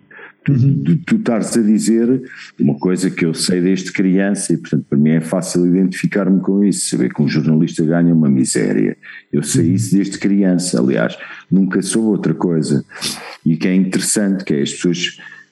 Isso ainda é mais chocante, eu acho, e mais irritante. É, no geral, as pessoas pensam o contrário. Ah, sim, toda a gente acha que eu estou muito bem na vida. Claro, que é uma coisa ainda que é mais irritante que é uma pessoa perceber não, é, é, é, que tem que é, é. trabalhar imenso e que tem que se esgravatar para ganhar algum, não é? E o pessoal, ei, o gajo é jornalista, no meu caso, o gajo é filho de um jornalista, está cheio de dinheiro. Portanto, é, é, um, que, é, que é uma coisa absolutamente absurda. Portanto, a questão da empatia, de, de tu conseguires ligar ao outro e perceber o que é que o outro diz, e isso eu acho que é fundamental. E depois, outra coisa que é a experiência vivida que é amanhã não, que amanhã vai estar bom na costa e ainda não consegues ver, porque houve tempestade a semana passada, mas ainda não se consegue ver. Mas a partir de janeiro e fevereiro, eu surfo o ano todo, janeiro fevereiro, pá, o plástico, pá, vocês não imaginam, o plástico que chega à areia é uma coisa assustadora. Não é só aquela ilha no Pacífico, Pá, é aqui ao lado, a 15 minutos de carro da minha casa, na costa. Pá, o plástico que está, janeiro, fevereiro, março, pá, é assustador. Tu encontras uh, ah, um, aquelas palhinhas do chupa. Uhum. Sim, sim, sim. Está tudo maluco. Está a agarrar em palhinhas de chupa, está a mandar fora. Tá. Quer dizer, é, eu, eu, acho que este tipo de coisas são coisas básicas de educação, como um tipo que fuma, como é o meu caso, não agarrar e não mandar na rua. Agora, eu andei e dá durante se calhar 20 anos a mandar beatas para o meio da rua. Andei. E portanto sim, é preciso sim. um esforço da nossa parte para pensar, cada vez que um tipo vai, ah, não vou fazer isto, isto é uma estupidez, apagar, esperar pelo coisa do lixo e pôr, agora não, quando tipo anda de máscaras na rua nem dá. Mas quando andava, não é? Quando podia fumar, agarrar e pôr no lixo, pá. É, e acho esse, que esse comportamento, esse comportamento dá multa e qual é o efeito que, que se viu nisso? Não se viu nada da beata tirar para o chão. Mas eu também não acho que os comportamentos que sejam uh, penalizados nem... desta forma resultam. Aliás, nós sim, somos sim, o país nem, da Europa. Nem devia, não devia ser preciso multa, não devia ser preciso multa, é uma questão tu, de civismo. E tu conheces tão bem como eu, porque és da mesma geração que eu, e lembras-te da toxicodependência em Lisboa, tu lembras-te dos heroinómanos em Lisboa, lembras-te dos cadáveres andantes do que era, e sabes que nós temos neste momento as melhores políticas, fomos do, do país na Europa que melhor recuperou e não foi com políticas de penalização, foi com políticas de integração e de recuperação das pessoas. Sim, Portugal é, Portugal é reconhecido a nível mundial por essa, por essa, por essa ação. Toda a gente sim, sempre dá Portugal como um grande exemplo de. Ah, e era catastrófico, uhum. era catastrófico. Portanto, eu acho que isto é muito demonstrativo de que políticas, do ponto de vista da penalização, ainda hoje vi uma coisa qualquer na Nova Zelândia que vão proibir os cigarros e não sei Sim, o que. Coisa completamente. Com o tempo. Uhum. Fritaram, eu vi aquilo, pensei que estava a ver um filme, os tipos estão doidos, fritaram completamente. Então, quer dizer, o pessoal, eu imagino, pá, eu, olha, olha a gente com 13 anos proibirem-nos de fumar. Ui! Era pá, saltava janelas para ir fumar, claro. Mas em Espanha não, mas em Espanha não vão também proibir de fumar dentro dos carros? Sim, aqui, aqui querem proibir Sim, nas planadas dos carros e já disseram que era, não era inconstitucional porque não, não podem proibir. Faz um bocado de confusão, não é? Sim, mas vês, é tudo, é tudo uma questão de esforço individual que o Filipe falava Sim, antes. Há o esforço problema... individual e há a instrução. Eu, nos meus últimos tempos de, de fumador, há dois, e meio, há dois anos e meio que deixei de fumar, mas eu nos últimos tempos de fumador, nos últimos anos de fumador, já não fumava no carro. Mas foi, deixei de fumar no carro por dois ou três sustos que tive. E que, e que relacionei, obviamente, ou seja, eu não me estampei com o carro, porque não, não calhou, mas uh, o, o, que aconteceu foi fruto do facto de eu ir a, a fumar. Então tem que haver isto uh, da, da a iniciativa pessoal. O que tu falavas antes, Marinho, é verdade, dessa geração que nos venha também chamar a atenção, com os nossos sobrinhos ou, ou os nossos filhos, mas também depende da instrução de cada um. não é? Porque há zonas, eu falo no caso de, de, de Lisboa, de, de, Madrid, que eu conheço melhor, há zonas de, Madrid, há milhares de pessoas, há milhares, e a, a Patrícia deve saber perfeitamente do que eu estou a falar, há zonas de, de, tal depressão social que a instrução que recebem estes jovens não, não, não é necessária para mudar a mentalidade dos mais velhos. Então, uhum. tudo, no fim de contas, há uma data de situações do ponto de vista social que se, que se resolvem com a educação. E no caso de Madrid, a educação cada vez mais, e, e, em Espanha, a educação pública, por exemplo, que é a educação de todos, a educação que, que as pessoas de menos recursos têm acesso, cada vez está mais maltratada. Não é difícil. Se não há mecanismos de educar a população, que a população se, se adapte também aos novos tempos. Patrícia, desculpa, diz, diz, diz. Não, não, falaram de duas coisas que era como o esforço de cada um e a empatia. E eu aí não sou nada positiva. e eu penso que o que vivemos, que todos pensábamos que ia mudarmos e tal, eu penso que non conseguiu, ao contrario, no. penso que cada unha está a pensar en si sí mesmo, agora chega un amigo que está sin un bocado máis triste porque se callar está nun momento de saúde mental mal, ah non, é negativo para min, tira, va, Eu non quero sí, sí. saber nada, eu ya non, ya non vou combinar con ele porque e ya non reparas en, olha, e si non está ben? E por que não pergunta se está bem? Não? É como... Infelizmente veio reforçar o individualismo, por proteção, sim, sim, sim. não é? E penso que acontece o mesmo na, na política. Eles não perguntam, eles não nos ouvem, não, nos, não, não, não escutam. Aqui estão agora a trabalhar na lei de trabalho e tal, e quando dizem as, as medidas que, que decidiram, chegam os empresários: ah, não, não, não, isto não pode ser. E tem uma reunião e querem chegar a um acordo. Perguntaram-me a mim. Sí, sí. Porque con certeza non vou dizer o mesmo que os empresarios. Eu estou a viver 18 anos do jornalismo con contratos por aquí chamase por obra e servicio, e servicio non? É un tempo. Eu agora eh, comecei a traballar eh, o 13 de setembro e termino o 24 de junho, o meu aniversario. E estou contente porque agora é Natal, teño que teño ferias porque obrigan a ter ferias e por sorte fico com o contrato, porque o normal no meu trabalho era é acabar contrato e voltar depois de Natal. Então, agora, o que querem é controlar, por exemplo, esse tipo de contratos. Perfeito. Vamos ver que conseguem. Mas os empresários não querem. E foi uma lei que fez o Partido Popular há não sei quantos anos. E agora chega a esquerda, quer fazer outra maneira, mas é todo populismo, populismo. É, é incrível. Hoje tivemos a, a terceira da lista da, da, do governo a falar com o Papa e como essa mulher está a fazer a sua parte para conseguir ser ela a, a próxima presidenta do governo. Não está a pensar eh, que forma parte do governo e que tem que acordar coisas com o Partido Socialista. Não, não, ela já está a jogar para ela. Ela, ela está a jogar as cartas dela, ela está a jogar as cartas dela, mas a notícia hoje foi que a ministra de Trabalho, que faz parte do Partido Comunista Espanhol, que é uma galega, que é uma mulher, conseguiu uma audiência com o Papa, coisa que o líder da oposição, que é um menino, a quem lhe ofereceram duas ou três carreiras universitárias, lhe ofereceram dois ou três masters, anda há anos a conseguir essa audiência e não conseguiu. Ou seja, no fim de contas, o que falha aqui é o, é o simbolismo, não é? Ou seja, cada um põe o simbolismo que mais lhe convém. Não é? Eh, porque para a extrema-direita, hoje, quem se reuniu com o Papa foram dois comunistas, não é? Porque para a extrema-direita deste país, o Papa Francisco é um comunista. Eh, não sei, eu, eu tenho fé nessa mulher.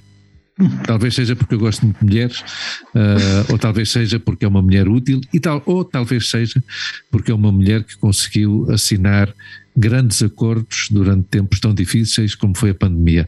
Talvez eu a tenha demasiado idealizado. É, é, é, é, ministra do Trabalho é, é, do Partido Comunista Espanhol. Sim, sim, sim. sim, sim. Podemos, que é extrema esquerda. Não, não, não, não, não. Ela é do Partido Comunista Podemos é um partido. Sim, sim, mas ela está com. Mas ela, ela, é Podemos, ela, mas ela ela é, está, claro. pertence ao Partido Comunista, sim. Porque o, o partido chama-se Unidas Podemos, Podemos. porque se juntou, se coaligaram, Sim, se sim, coligaram já me tinhas dito que o PC. a esquerda unida, a esquerda unida, que é o PC, com, com o Podemos e ela é, é uma. Esquerdas Unidas, que era o Exato. Frutos, aqui há uma data de antes era o Frutos, não era? E sim, há muitos, há muitos anos. Depois foi o, Gas- o Gaspar Llamassares e Sim. tudo isso. Ma- mas a questão aqui é isso, ou seja, pelo, ficamos pelos clickbaits, não é? E não temos que ir ao fundo da questão, temos que ir à necessidade das pessoas. Temos que ir aqui ah, numa, numa sociedade cada vez mais liberal e capitalista, que vive do consumo. ah, uma pessoa pergunta: e porquê é que não querem dar mais poder de consumo aos trabalhadores, aumentando o salário mínimo interprofissional? Não sei, ou seja, eles mesmos eh, se contradizem nas suas próprias leis. Complicado, é complicado, é duro. Eu, Que eu não só- dizemos nada. Para mim, o problema é eu fico como a minha mãe eh, conta-me que saía à rua a pedir que os sábados não trabalhasse ninguém. E agora abrem nos domingos, abrem nos feriados, abrem tudo. Patrícia, e ela fica tu- chateada. Não pode ser. Eu corri à frente dos polícias tal, tal, tal, e agora não fazemos nada. Nada. Estamos adormecidos porque conseguimos de, de, de dois em dois anos mudar isto. De dois em dois anos ou três em três anos que mudamos Sim, isto. sim. Já está. E como podes, o resto já não. Tu, tu vives em. Madrid, tu vives em Madrid agora, não é? Não, não, eu estou Ah. em, em Mérida. Isto, Ah, em Mérida. isto já é outra liga Isso é, isso é- isso é outra liga, ok? Porque isto aqui, sim, porque isto está- aqui é o nacional. Estão, esqueceram-se desta região. Não, não Aqui é a existe, primeira, não aqui- existe. Madrid é a primeira divisão do neoliberalismo. Se a minha amiga às três da manhã quer comprar meia dúzia de ovos, tem um venezuelano que se monta na sua bicicleta, vai ao Passeio Real cerca de pirâmides, onde há um supermercado aberto 24 horas, um supermercado macro 24 horas, para ele ir lá e comprar meia dúzia de ovos, e ao fim de meia hora está na sua porta de casa. Aqui também, pá, se eu quiser amanhã Claro. tinha um gajo da Uber a trazer-me o pequeno almoço não sei de agora, se me der um amok que quiser comer ou beber uma coisa qualquer, pá, Eu, através do eu MBWay fiquei no chateada porque fui ao supermercado e estava, estava fechado. Era como, aqui nesta vila o sábado não está aberto. E fiquei assim, digo, Mérida, Mérida precisa, tarde, é sábado, é normal Mérida, precisa- claro, Mérida o que precisa é de uma Isabel Dias Ayuso. Vocês não sabem o que é bom, vocês não sabem o que é Mas bom. há há uma questão aqui que é interessante que eu acho que, que nós, nós eh, ou seja, nós, nós reclamamos muito, reclamamos que estas situações aconteçam e, que, e que, que- que estejam a acontecer, e depois temos estas situações quando nos deparamos ou quando acabamos numa, numa vilazinha mais pequena e de repente não temos acesso ao que nos habituámos a ter acesso, não é? Que é a qualquer momento podes ir comprar qualquer tipo de produto, que a Amazon em duas horas te entregue uma caixa de ovos. Realmente estamos, eh, estamos preparados, ou est- estaríamos preparados para que houvesse uma, uma- alguma espécie de revolução que acabasse com tudo o que achamos ou que nos queixamos de que está mal? Uma revolução só há quando falta comida no estômago. Sim, sim, mas não, era- não é- não é a definição da palavra que eu quero, a resposta. Eu quero, eu quero saber se realmente estamos preparados ou não para aceitar um reset na sociedade, da forma como funcionamos, como operamos, como temos acesso às coisas, a partir do momento em que nos começam a tirar para, com, a, com a justificação ou com a desculpa de que isto é para melhor. Estamos Epá, preparados para aceitar isso? psiquicamente, estás, tens Auschwitz, desde Claro. o momento em que tiveste Auschwitz, Estás preparado para qualquer tu, coisa. tu acaba- acabaste por perceber que a capacidade, ainda há bocado estava a ler uma, uma pintora, escritora, não recordo agora o nome, de, de, etnia cigana, esteve num campo de concentração nazi, ela dizia que não tinha raiva aos tipos porque queria manter a empatia.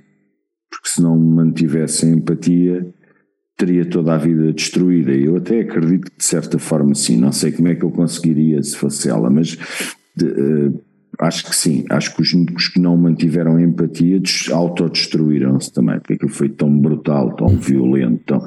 Mas a verdade é que houve milhões de pessoas que foram capazes de se adaptar a isso. Se nós pensarmos agora a curto prazo, nós próprios nos adaptámos a um fechamento em casa enorme e, e as internets e não sei o que subiram consideravelmente e serviram-nos de uma forma extremamente útil.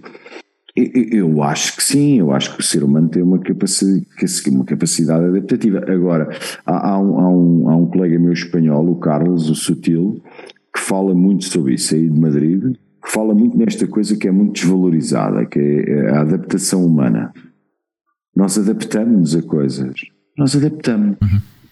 E portanto, um gajo chegar e abanar torna-se muito difícil e isso vê-se em terapia. Uhum. Nós acabamos por criar resistências e equilibramos naquilo. Ok. Faz-te... Portanto, pá, mudares Exato. radicalmente, se nós aguentamos, bolas, pá, já estou como outro dizia cá em Portugal, aguentam, aguentam. Quando veio para cá a Troika, e se dizia que se tinha que apertar o cinto, o Ulrich, que era o gajo do, do, do BPI, Júlio Leonardo, dizia ao gajo, então não aguentam, aguentam, aguentam, claro. Eu acho que. Eu, eu vou-me embora, eu tenho que me ir embora, pá. É eu acho, uh, obrigadinho por participar. Eu acho que ouvi há pouco tempo essa senhora, ela era a cigana Romani, não era? Eu li hoje. Se, seja, seja qualquer coisa. Ou não seja. comprada em papel. Sim. que eu comprava. Sim, eu comprava, sim, sim, sim, sim. comprava. E, e, e, realmente eu acho que o Mário me deixou com esta cena de, de, de, que os americanos, pá, que os meus colegas americanos têm do existential guilt, não é? A culpa existencial, fiquei com culpa de. de eu acho ótimo que não continues a comprar o Y e que compres antes o Expresso e a revista do Expresso, porque é onde, é onde eu escrevo. mas, Portanto, mas podes eu, deixar eu, o Y eu, à vontade. É pá, a minha mulher vai comprando o Expresso, mas eu o Expresso eu zanguei-me com o Expresso aqui há uns anos por questões próprias, portanto deixei de comprar mesmo o Expresso. Não, eu percebo perfeitamente, desde que, desde que abras a revista e leias os meus textos, tudo, tudo ótimo. O resto não interessa. Já viste, Luís, ainda, ainda bem que não pertencemos a nenhum destes grupos grupos. Não, mas o. o, o Senão estávamos tramados, não é? Tipo, o Hugo, quem está tramado sou eu, porque o, o Filipe está a falar da, da, da culpa existencial e quem começou por dizer que lia de forma pirata ah, os artigos do seu próprio primo foi eu. Ou seja, eu tenho, eu tenho um, eu, eu, não tenho vergonha na cara. Eu estou aqui há duas horas e eu tinha que me ter ido embora depois do comentário que eu fiz. Filipe, obrigadinho por, por estar aqui, irmão. Obrigado a todos. Filipe, pá, a todos. Também vou aproveitar. Foi um prazer. Desculpe. Okay, Patrícia também. Igualmente. Ao Paulo, não pai. Consigo, já. Um grande abraço, para um abraço, ti. Filipe. Um abraço. Giro também. Força. Obrigadíssimo aos dois. Obrigadíssimo aos dois. Até a próxima. Pois aí. Até à próxima. Jorge, tu ias, eu acho que ias dizer qualquer coisa, não sei se era na linha do que, ia, ia do que falar, o Filipe estava a dizer. Ia, ia falar sobre, ia dar a minha opinião sobre o, uh, o facto de algumas pessoas já estarmos a mudar uh, e a adaptar-nos, mas não de uma forma passiva, de uma forma ativa. E a introduzir um bocadinho o tema do, de, de, das pessoas que se cansaram. Não sei se tu conheces alguém assim, ou se vocês conhecem alguém assim, que se cansaram de viver nas cidades, uhum. se cansaram de viver nessa, com essa imediatez tudo o que está à mão e começaram a ocupar as zonas rurais e a adaptarem-se, a terem a sua hortazinha, a fazer o seu autoconsumo. Não sei se isso é uma questão de olhar só para elas ou se é uma questão de dizer assim: isto já não vai para o bom caminho e eu tenho que fazer, quero fazer alguma coisa da minha vida para mudar isto. Portanto, há, há, eu acho que há as duas coisas. Há quem faça isso por uma questão e há quem faça isso por outra questão. Um, mas, mas o que é certo é que cada vez mais assistimos a esse fenómeno, eu estou aqui numa zona rural, assisto a esse fenómeno, pessoas que vêm de Madrid, pessoas que vêm de, de, de, outros países, de outras cidades, de outras capitais, de capitais de província, e vêm à procura de casas, uh, de sítios com um pátio, com um quintal, ainda por cima depois da pandemia começam a ter, valorizar isso muito Sim. mais. Aí é onde e, eu quero e... chegar, Jorge, porque tu que vês que eles chegam, uh, eu nisto sou muito crítico, hein? Nestes movimentos assim, eh, eu ainda sou capaz de acreditar em alguns movimentos uh, sociais hippies dos anos 60 e se calhar anos 70, mas qual é, qual é o perfil das pessoas que procuram o meio rural hoje em dia? Eu digo isto pelo seguinte: um, um, um casal, um casal de Madrid, que vive em Bilha Verde. Bilha Verde, uh, para, o Mário, para o Marinho e para o Paulo César, uh, estamos a falar de celas, em que cada um, em que um casal com dois filhos são um casal de trabalhadores pobres, ou seja, acabam o fim do mês com 20 euros na conta. Um casal que não, pode, não se pode estragar o esquentador, não se pode estragar a máquina de lavar louça, ou de, de lavar louça, que isso é um luxo, máquina de lavar roupa, porque não tem dinheiro. Não é? essa, essa família poderia uh, fazer, a, fazer a trouxa e ir começar uma vida nova? Não. Não porque tu para começar uma vida nova precisas de um certo, precisas de poupanças. Ou seja, há um certo idealismo nesses movimentos, nesse êxodo inverso, não é? Que já não é um êxodo rural. Não sei, se calhar eu estou enganado, se calhar estou enganado e há pessoas. É que, calhar, a questão é que se calhar nessa mudança consegues fazer uma vida um bocadinho mais folgada, porque se calhar no meio rural consegues, consegues fazer com menos. Sim, sem dúvida, mas para, para fazer essa mudança tens que deixar os teus trabalhos. Pois, é verdade. Ou podes arranjar ou, ou, e quando tu deixas o teu... uma forma mais autossubsistente de viver, não é? Sim, mas Marinho, imagina que tu agora decides, ok, eu vou, vou para a beira, para, para a casa da tua mãe, por exemplo, lá da, da casa familiar. Só, só, o facto de conseguir, porque eh, quer dizer, as rendas nas cidades neste momento são uma coisa completamente surreal. Sim, sim. Lisboa está a ficar uma coisa completamente, quer dizer, é surreal. Viver nem, em Lisboa. Nem se, consegue, nem se consegue viver lá. Eu ainda hoje estive a ver uh, uh, anúncios de, de, de, casas para, para, para venda e para, e para, para arrendar. e há casas a arrendar por 1.500 euros e 2.000 euros em Lisboa. Agora, como é que alguém consegue, alguém, um português com um salário médio, que o salário médio em Portugal é um salário baixo, não é um salário médio, mas pronto, como é que alguém consegue, eu não consigo pagar uma renda de 1500 euros, nem Sim. pensar, nem pensar, portanto, se, se isso, se algum dia uh, por, por, por, alguma razão uh, minha, o meu senhorio, a minha senhoria quiser aumentar a renda, quer, quiser atualizar a renda, porque uma renda como a que eu tenho na Graça, 500 euros na Graça, é uma cena que não existe, Graça Centro de Lisboa, se quiserem atualizar, atualizar a renda para os 1.100, 1.200 ou 1.300 euros, que provavelmente será aquilo que se pratica nesta zona, se calhar a minha ideia é, pá, então vou mudar para, para a aldeia e vou viver para um sítio onde, quer dizer, pelo menos em termos daquilo que tu poupas por, pela questão do arrendamento e de, e de tudo o resto, pá, se calhar vale a pena nesse sentido.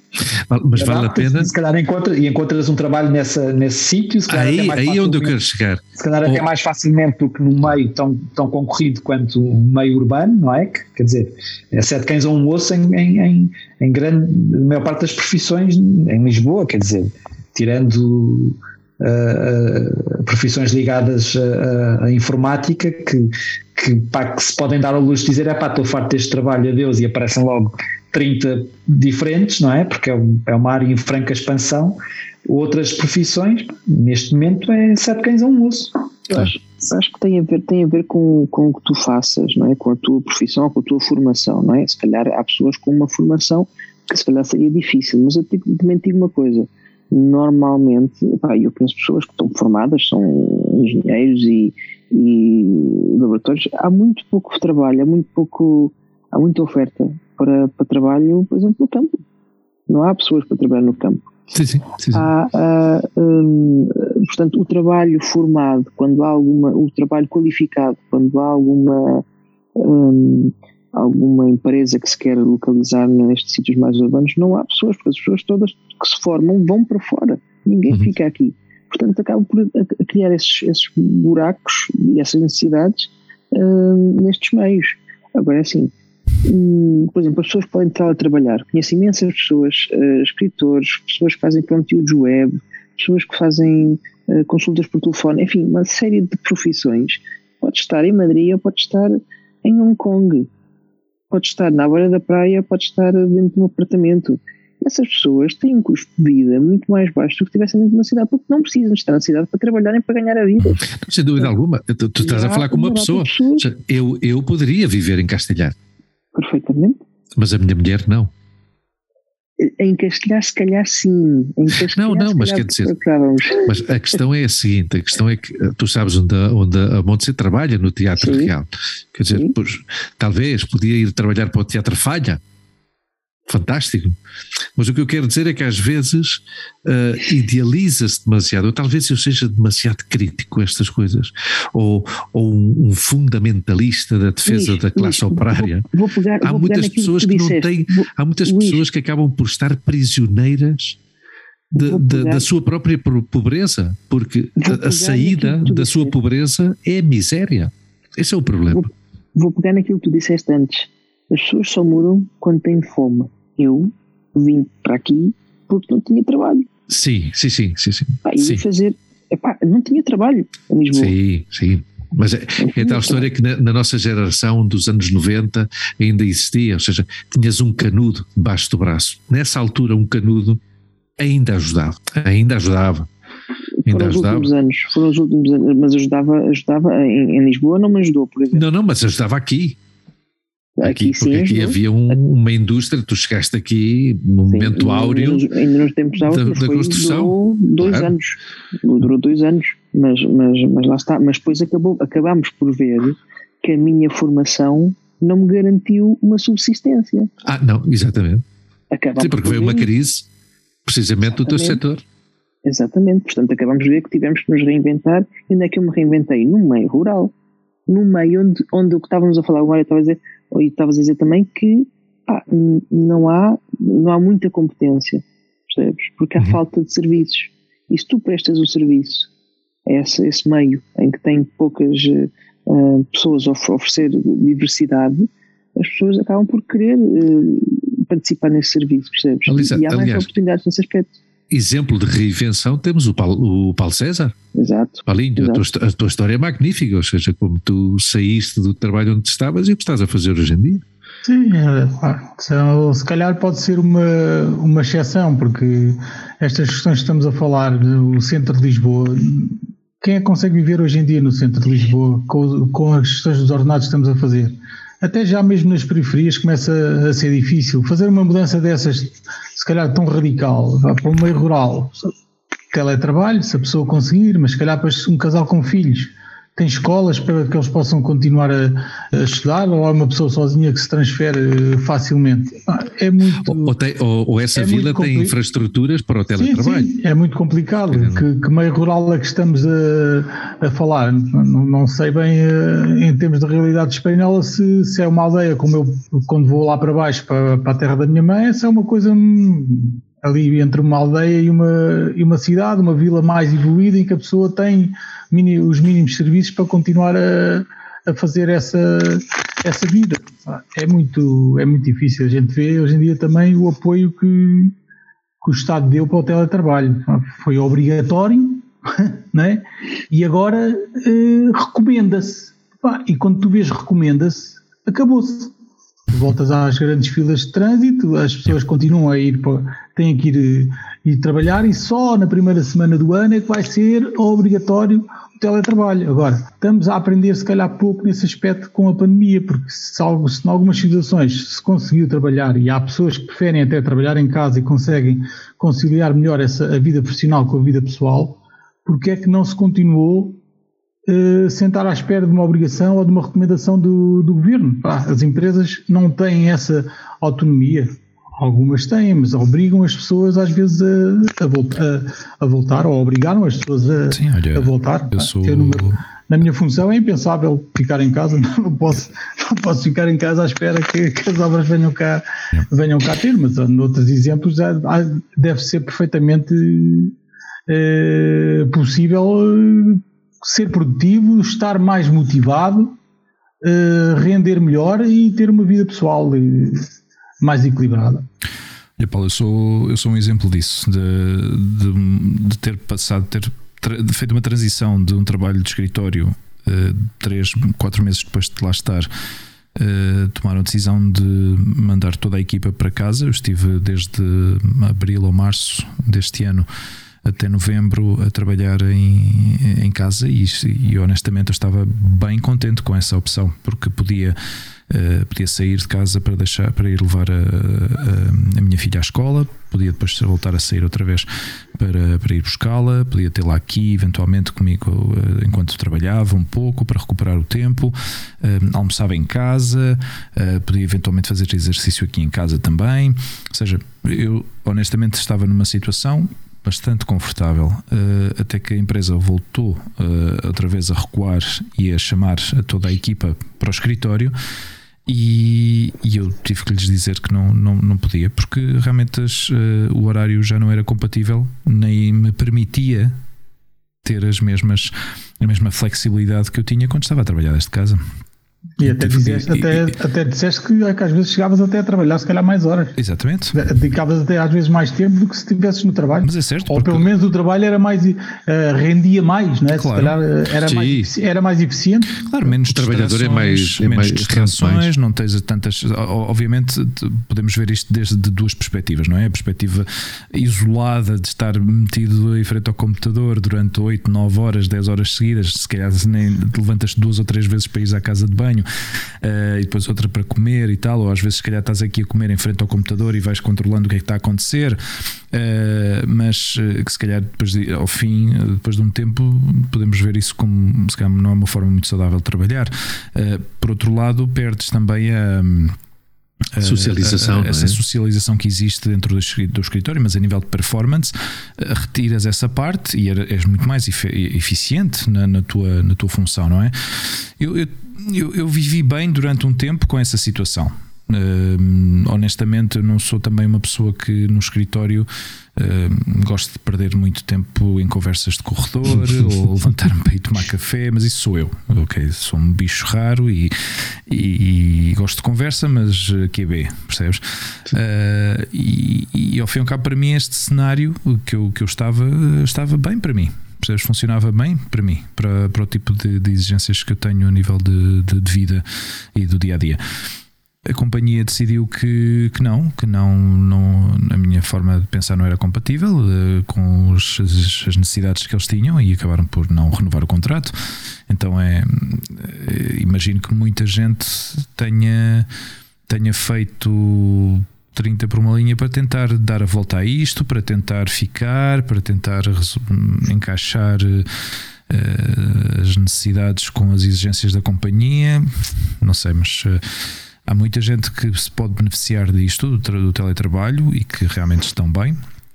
Outras pessoas não têm o mesmo tipo de trabalho de escritório que possam trabalhar, neste caso, e têm de trabalhar na, na rua. E, e há, há, há, empresas a, a, rodar equipas um, há, há, semanas e, sim, sim, tem, e tem, resultado, tem resultado muito bem e as uhum. pessoas estão, estão satisfeitas, trabalham em casa, depois numa semana vão ao escritório, também depressa, uhum. olha, amanhã tens que cá estar, ou daqui a dois dias numa reunião, acho que isso as pessoas conseguem às vezes encaixar isso pacificamente. Uhum. Sim, hum. o Mário falou disso, não é? Que ele, ele, ele pessoalmente tem que, tem que fazer esse, esses 3-2, não é? Três dias, três, três dias na redação, Exato. três dias em casa. Sim. Exato. E eh, são as, eh, são as eh, essa, essa é a realidade, ou seja, é, é, é, o que eu digo. Eu acho que, eu acho que esta sociedade não, não está ainda preparada para, um, ou as empresas não estão preparadas ainda para para uma forma de funcionar que, se, que, realmente beneficie o trabalhador. Continuam a pensar de uma forma retrógrada, de uma forma muito arcaica, muito, muito, muito fechada, muito concentrada e não são capazes de abrir mão.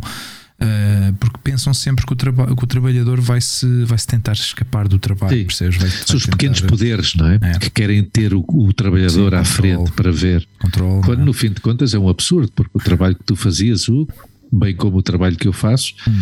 é monitorizado. É ou seja, as pessoas sabem se uma pessoa trabalha ou não claro, Exatamente. Eu há cinco anos e meio que estou em casa, quer hum. dizer.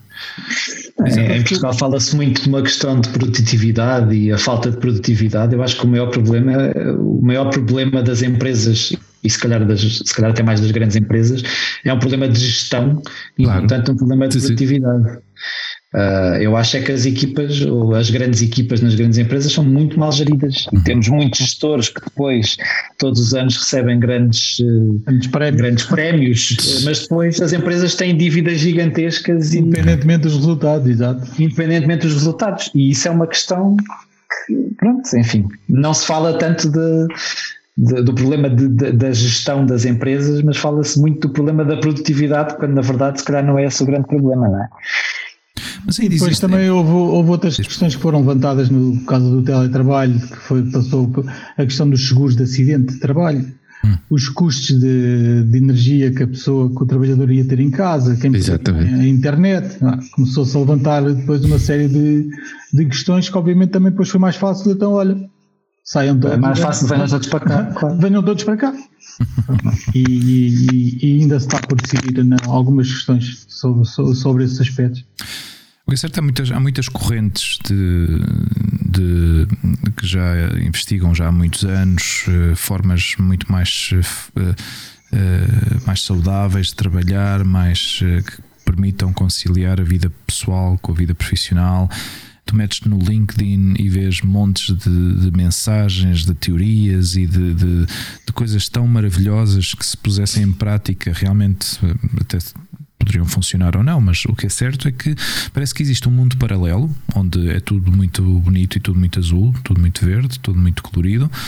Depois temos a parte que parece que é realista, não é? Que, que é onde, onde os grandes poderes ainda concentram ou ainda se concentram estes grandes poderes nestas empresas e nos empresários que não são capazes de, de não querem nem sequer ouvir falar, ah, ah, ou seja, se calhar até tem uma reunião com alguém, não é? Com uma empresa consultora de, de gestão de trabalho e os teus trabalhadores vão estar mais felizes e mais contentes e tal, mas depois tens essa reunião, é como, ah, ah, ah, sim, sim, isso é muito interessante, mas temos que analisar os custos e os benefícios e quantas horas é que temos que dedicar à formação e como é que isto vai funcionar. Hum, não, não, realmente não podemos, não temos autorização para, para fazer isto ou não podemos aprovar isto, não é?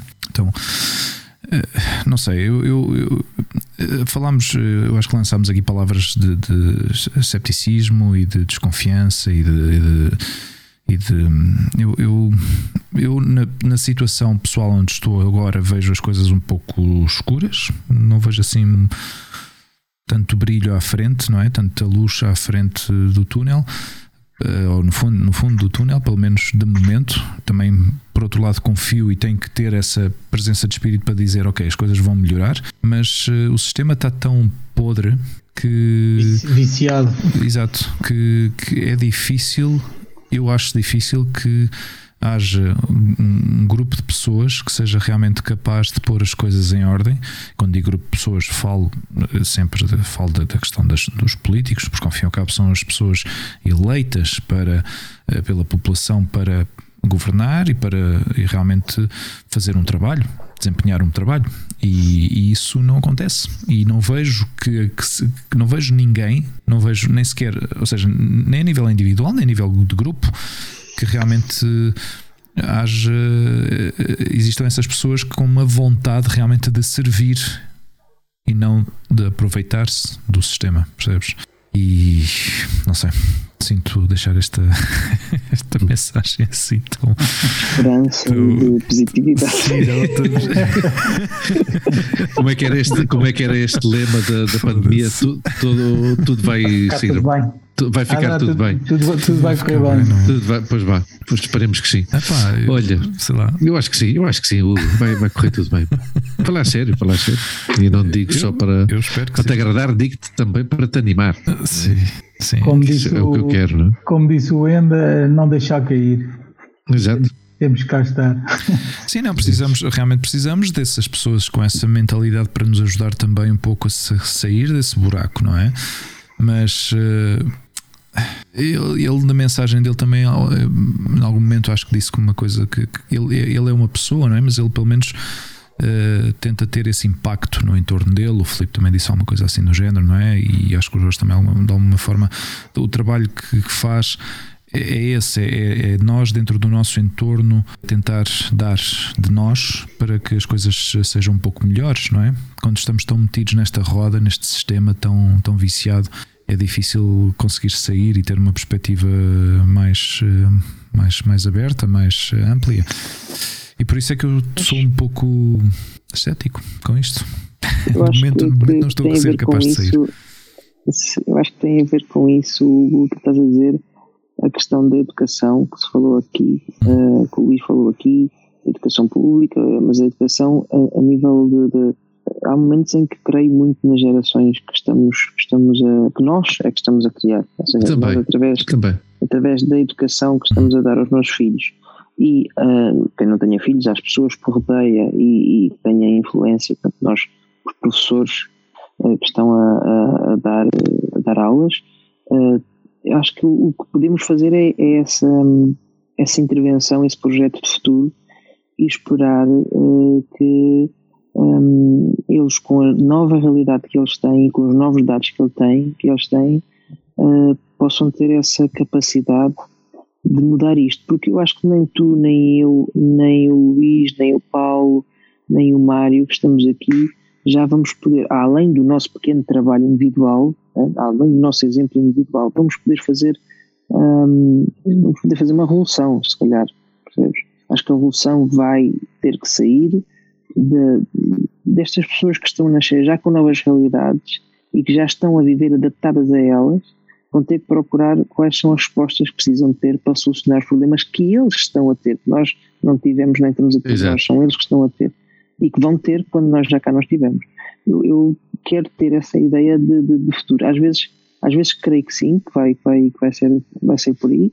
Outras vezes fico mais duvidoso com as coisas que vejo algumas vezes da, da juventude que, que, que está a crescer mas, eh, mas o que eu tento sempre é as, o meu grupo de influência, que cada um tem o seu, já seja mais pequeno na família, já seja maior uh, nos amigos, ou se é professor na comunidade escolar, um, acho que o que temos que sempre fazer é, é ter essa perspectiva de, de inculcar esses, esses valores, essa capacidade de resposta de reação, para quando vier um problema, que será um problema diferente daquilo, daquilo que nós tivemos, uh, poder solucioná-lo. É que eu acho que é aquilo que me, às vezes me anima e me alegra e me dá alento.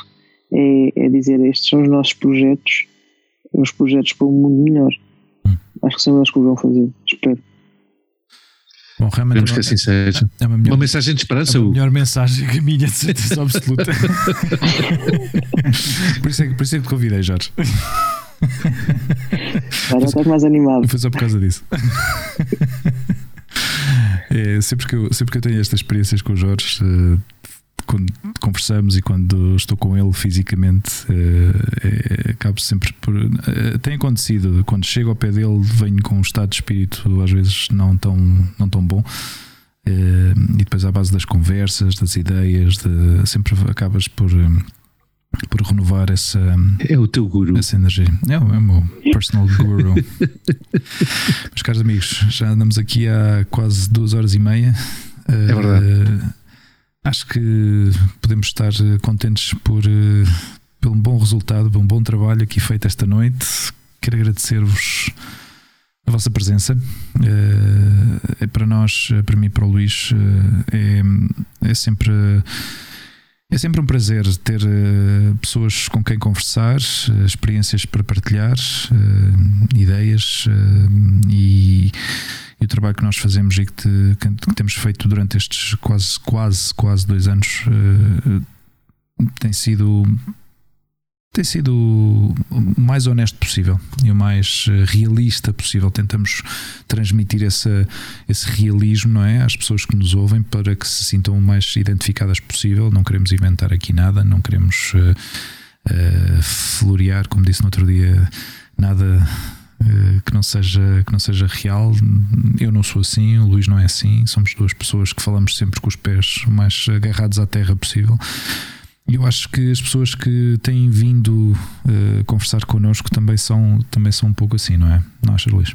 Sim, são pessoas comuns, nós não, não buscamos pessoas extraordinárias para nos promover, buscamos pessoas normais que sim têm umas vidas extraordinárias para contar.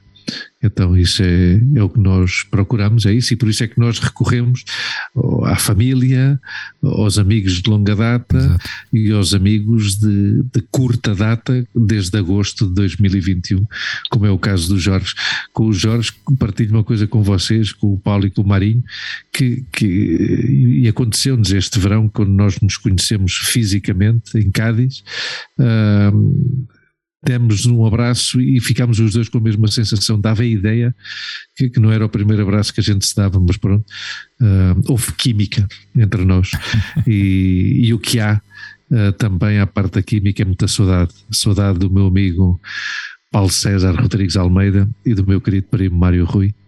E, e nada, obrigadinho, pá. obrigadíssimo por estar aqui, porque tal e como disse ao início, digo ao final, e é assim, o mais valioso que nós temos é o nosso tempo.